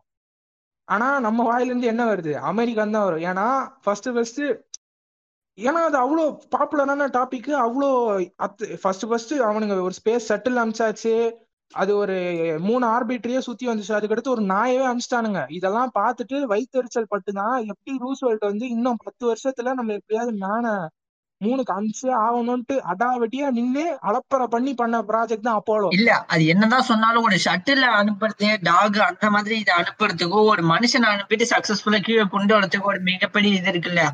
இப்ப நம்ம தலை சொல்றவன் தான் எவ்வளவு யாரு மிகப்பெரிய இது இருக்கு. இவர் ரஷ்யான்னு சொல்லவும் நான் நீல் ஆம்ஸ்ட்ராங் உண்மையிலே 3க்கு போலியான்றதுலாம் டவுட் வர ஆரம்பிச்சிச்சு எனக்கு. அது அது நம்ம எதுவுமே கமெண்ட் பண்ண முடியாது, நம்ம கையில இருக்க ஃபேக்ட்ஸ் வச்சு தான் பேச முடியும். ரைட்டா, ஆக்சுவலா என்னவா இருந்தாலும் இப்ப ரஷ்யா வந்து ஒரு நாய் அமிச்சிருந்தாலும் அந்த வேற ஏதாவது விலங்குகள் அமிச்சு அது செத்தாலும் இங்க உள்ளவங்க அவ்வளவு கேட்க போறது இல்ல. பட் ஒரு ஹியூமனை அனுப்பிட்டு அப்ப உள்ள ப்ரெஷர், அப்ப அவன் செத்து போயிட்டான்னா அப்ப வந்து இது வேற ரஷ்யாவுக்கும் இதுக்கும் அந்த ஃபியூட்னாலதான், இந்த ஸ்பேஸ் ஃபியூட்னாலதான் இதுவே வந்தது. இப்ப ஒரு ஹியூமன் வந்து போய் சக்சஸ்ஃபுல் ஆகாம இருந்திருந்தா இப்ப ரஷ்யா என்னென்ன பேசிருப்பாங்க? சும்மா இருந்திருக்காது, கொளுத்தி போட்டிருக்கோம். அவங்க இந்த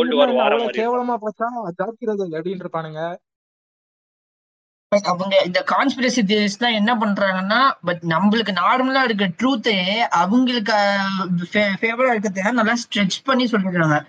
அதை வந்து எப்படின்னா அதை பொய்ன்னு சொல்ல முடியாது, அதே சமயம் உண்மைன்னு கூட சொல்ல முடியாது. அந்த மாதிரி அவங்க மாத்தி விட்டுறாங்க. அதுதான் அதுதான் இப்ப சிம்பிளான கொஸ்டின், இதுக்கு பின்னாடி இவ்வளவு இது இருக்கு நான் ஒத்துக்கிறேன், நான் வந்து 3 காம்செல்லாம் வந்து பெரிய விஷயம் தான் அப்படின்ட்டு. ஆனா நம்ம சிம்பிளா போயிட்டு இப்ப யாரு ஃபர்ஸ்ட் 3க்கு போனான்னு கேட்டா நம்ம என்ன சொல்லுவோம்? யாரு யாரு நம்ம அண்ணாச்சி நீல் ஆம்ஸ்ட்ராங் தான் போனாப்ல அப்படின்னாங்கள. அதுதான் நம்ம இது பாண்டா சென்பாய் சொல்ல வர்றது. அதுதான் ஒருத்தங்க மேல இன்ஃபுளுன்ஸ் எவ்வளவு எந்த அளவுல இருக்கு அப்படின்றத இது மாஸ், ஐயோ அது பேர் என்ன, மாஸ் மீடியா சிஸ்டம். அதான் மெயில் ஆரம்பிச்சது இதெல்லாம். ஒருத்தரால் ஒத்துக்க முடியாது, ஏன்னா நீங்க அதை 10 வருஷமா இப்ப நீங்க உள்ள எடுத்துக்கிறத உடனே உங்களால மாத்திக்க முடியாது. எலெக்ஷன்ல நடக்கிறதா அதுதான். நான் இப்போ ஒரு குரூப் ஆஃப் ஒரு 100 பேர்ல வந்து 100 பேர் வந்து நான் இவனுக்கு தான் ஓட்டு போட்டேன் அப்படின்ட்டு அவங்க சொல்றதும், மீடியால வந்து இந்த 100 பேர் வந்து வேற ஒருத்தருக்கு ஓட்டு போட்டிருக்காங்கன்னு சொல்றதும் யாரை நம்புறதுன்னே தெரியாத மாதிரி தான் இருப்பாங்க. அப்ப நீ சொல்றத பார்த்தா வந்துட்டு சீமானை வந்து கிளைம் பண்ணலாம். அப்ப இந்த எலெக்ஷன்ல வந்து சீமானை வந்து எல்லாரும் சதிச்சு தஞ்சிட்டு தோக்கடிச்சிட்டாங்க. நீங்க வேற எங்க கலைக்கு விடுறீங்க? கம்பிகளெல்லாம் பார்த்துட்டு அதுக்கப்புறம் நம்மளோட பார்லிமெண்டே முன்னேட போறானுங்க. சரி சரி, இப்ப மறுபடியும் ஃபேக்ட் செக்கிங் வருவோம். இல்ல அது ஒரு பயாஸ் பேர் இருக்கு, நான் பயாஸ் பேர் தான் தேடிட்டு இருக்கேன். அது காக்னிட்டிவ் பயாஸ் என்னடா சொல்லுவோம், காக்னிட்டிவ் டிசோனன்ஸ். சோ காக்னிட்டிவ் டிசோனன்ஸ்னா என்னதுன்னா, சின்ன வயசுல இருந்தோ இல்ல ரொம்ப நாளா கேட்டு அது ஆழமா பதிஞ்சிடுச்சுன்னா அதுக்கான கவுண்டர் எவிடன்ஸ் வச்சாலும் அவங்களால அதுக்கு இருந்து மீண்டு வர முடியாது. இப்போ எக்ஸாம்பிள் பார்த்தீங்கன்னா, இப்போ ரிலீஜியஸ் பீப்புள் நிறைய பேர் எடுத்துக்கிட்டாலும் நம்ம என்னதான் ஆப்போசிட் எவிடன்ஸ் அவ்வளோவா கொடுத்தாலும் அவங்களால இருந்தாலும் என் மைண்டில் இருக்கு, எனக்குன்னு இருக்கு, நான் நம்புறேன் அப்படின்னு சொல்றாங்கல்ல, அந்த ஒரு சைக்கலாஜிக்கல் கண்டிஷனுக்கு பேர் தான் காக்னிட்டிவ் டிசோனன்ஸ். அவ்வளோதான் சிம்பிளா சொல்லணும்னா, பீப்புளால ரியாலிட்டி அக்செப்ட் பண்ணிக்க முடியாது, ஹலூசினேட் பண்ணிட்டு சுத்துவாங்க. அங்கதான் சோஷியல் மீடியாவோட இன்ஃப்ளூயன்ஸ் நிக்குது.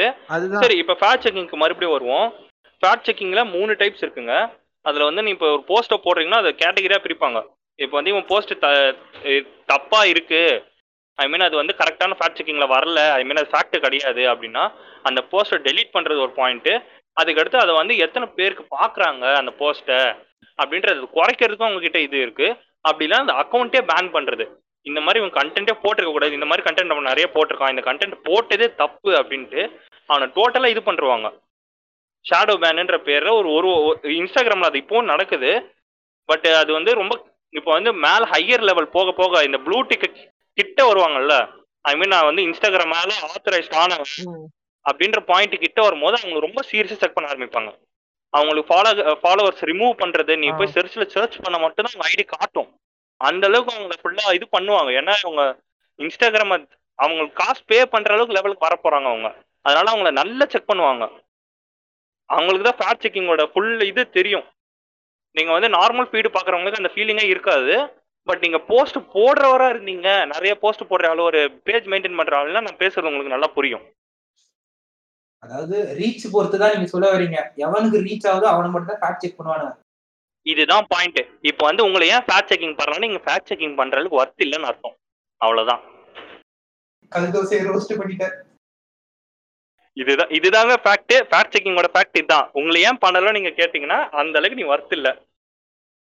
ஸோ இந்த எல்லாத்துக்கும் இப்போ மாடரேட்டர்ஸ்லாம் இவ்வளோ பேர் இருக்காங்க, அவங்க psychological pressure, post traumatic stress டிசார்டர்லாம் போனாங்க. அதுக்கு என்ன ஆன்சர்னா கண்டிப்பா ஏஐ ஒரு ஆன்சரா இருக்கும். ஃபுல் பெர்ஃபெக்டான ஆன்சரா இல்லைனாலும் அதுக்கான ஒரு ஆல்டர்னேட்டிவா கண்டிப்பா ஏஐ இருக்கும்.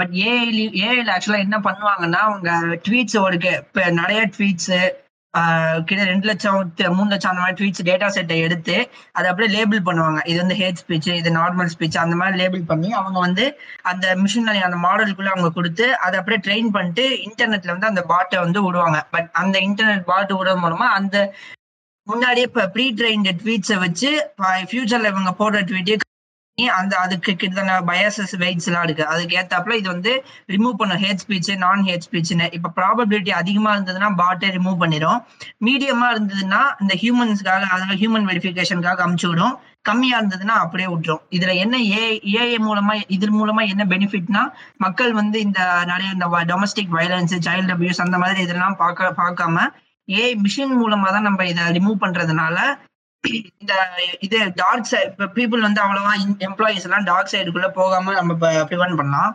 அதே சமயம் ஏஐ மூலமா என்ன ஒரு இது டிஃபெக்ட் இருக்குன்னா நம்ம ட்ரெயின் பண்ற மாடலை பொறுத்து இருக்கு. இப்போ நம்ம ட்ரெயின் பண்ற மாடல் வந்து பயாஸ்ட். இப்போ ரீசெண்டா 2015 ஒரு ஸ்டடி கண்டக்ட் பண்ணாங்க. அதுல என்னதுன்னா அவங்க ட்விட்டர்ல இருந்து டேட்டா செட் எடுத்து அவங்க ப்ரெடிக்ட் பண்றப்ப ஆப்பிரிக்கன் அமெரிக்கன் ட்வீட்ஸ் வந்து நிறைய முடக்கப்படுது. ஏன்னா அவங்க ஆப்பிரிக்கன் அமெரிக்கன் ட்வீட்ஸ்ல வந்து நிறைய கெட்டவரதை இன்க்ளூட் பண்றதுனால அவங்க நார்மல் ட்வீட்ஸ் அனுப்புனாலும் அதை வந்து என்ன பண்றது பிளாக் பண்ணி ரிமூவ் பண்ணிடுறாங்க. ஸோ இதுக்கு என்ன இதுன்னா ப்ராப்பர் ட்ரைனிங், அதே மாதிரி ப்ராப்பரான டேட்டா செட்ஸும் இருக்கணும் இதுக்கு.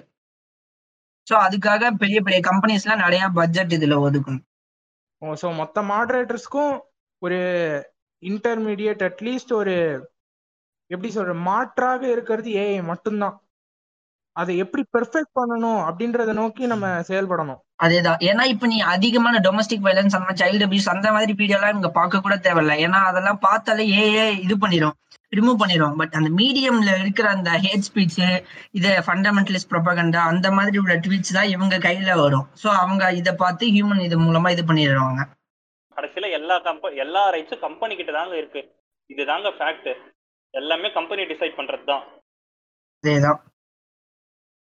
அதே மாதிரி என்னதான் ஏஐ பண்ணாலும் லாங்குவேஜ் வந்துட்டு இன்னும் மாறிட்டே இருக்கக்கூடிய ஒரு விஷயம். நான் முன்னாடியே சொன்ன மாதிரி அதுக்கு இன்னும் மாடரேட்டர்ஸ் தேவைதான் நமக்கு. நம்மளோட இதுல கொஞ்சம் கொஞ்சம் இன்னும் ஹியூமன்ஸ் பார்க்க வேண்டிய சில விஷயங்களும் இருக்கு. ஆனா அதுக்கு நான் என்ன சொல்ல வரேன்னா மாடரேட்டரோட ஒர்க்கிங் என்விரான்மெண்ட்டும் பேவும் கொஞ்சம் இன்க்ரீஸ் பண்ணி அவங்களுக்கான இது மென்டல் சப்போர்ட்டும் கொடுத்தா இன்னும் நல்லா இருக்கும் நான் நினைக்கிறேன். ஏன்னா அதெல்லாம் ரொம்ப கம்மியா தருங்க. மிக சிறப்பாக வேலை செய்வார்கள் என்று தங்களது கருத்தை பதிவிடுகிறார் அவர். ஸோ இந்த செஷன்ல வந்து எங்களுக்கு தெரிஞ்ச டாபிக்கை ரிசர்ச் பண்ணி எங்களுக்கு தெரிஞ்ச ஃபேக்ட்ஸ் எல்லாமே இதுவரை கொடுத்ததெல்லாம் அக்யூரேட்டா கொடுத்துருப்போம் நாங்கள் நினைக்கிறோம். So signing out, team Akatsuki.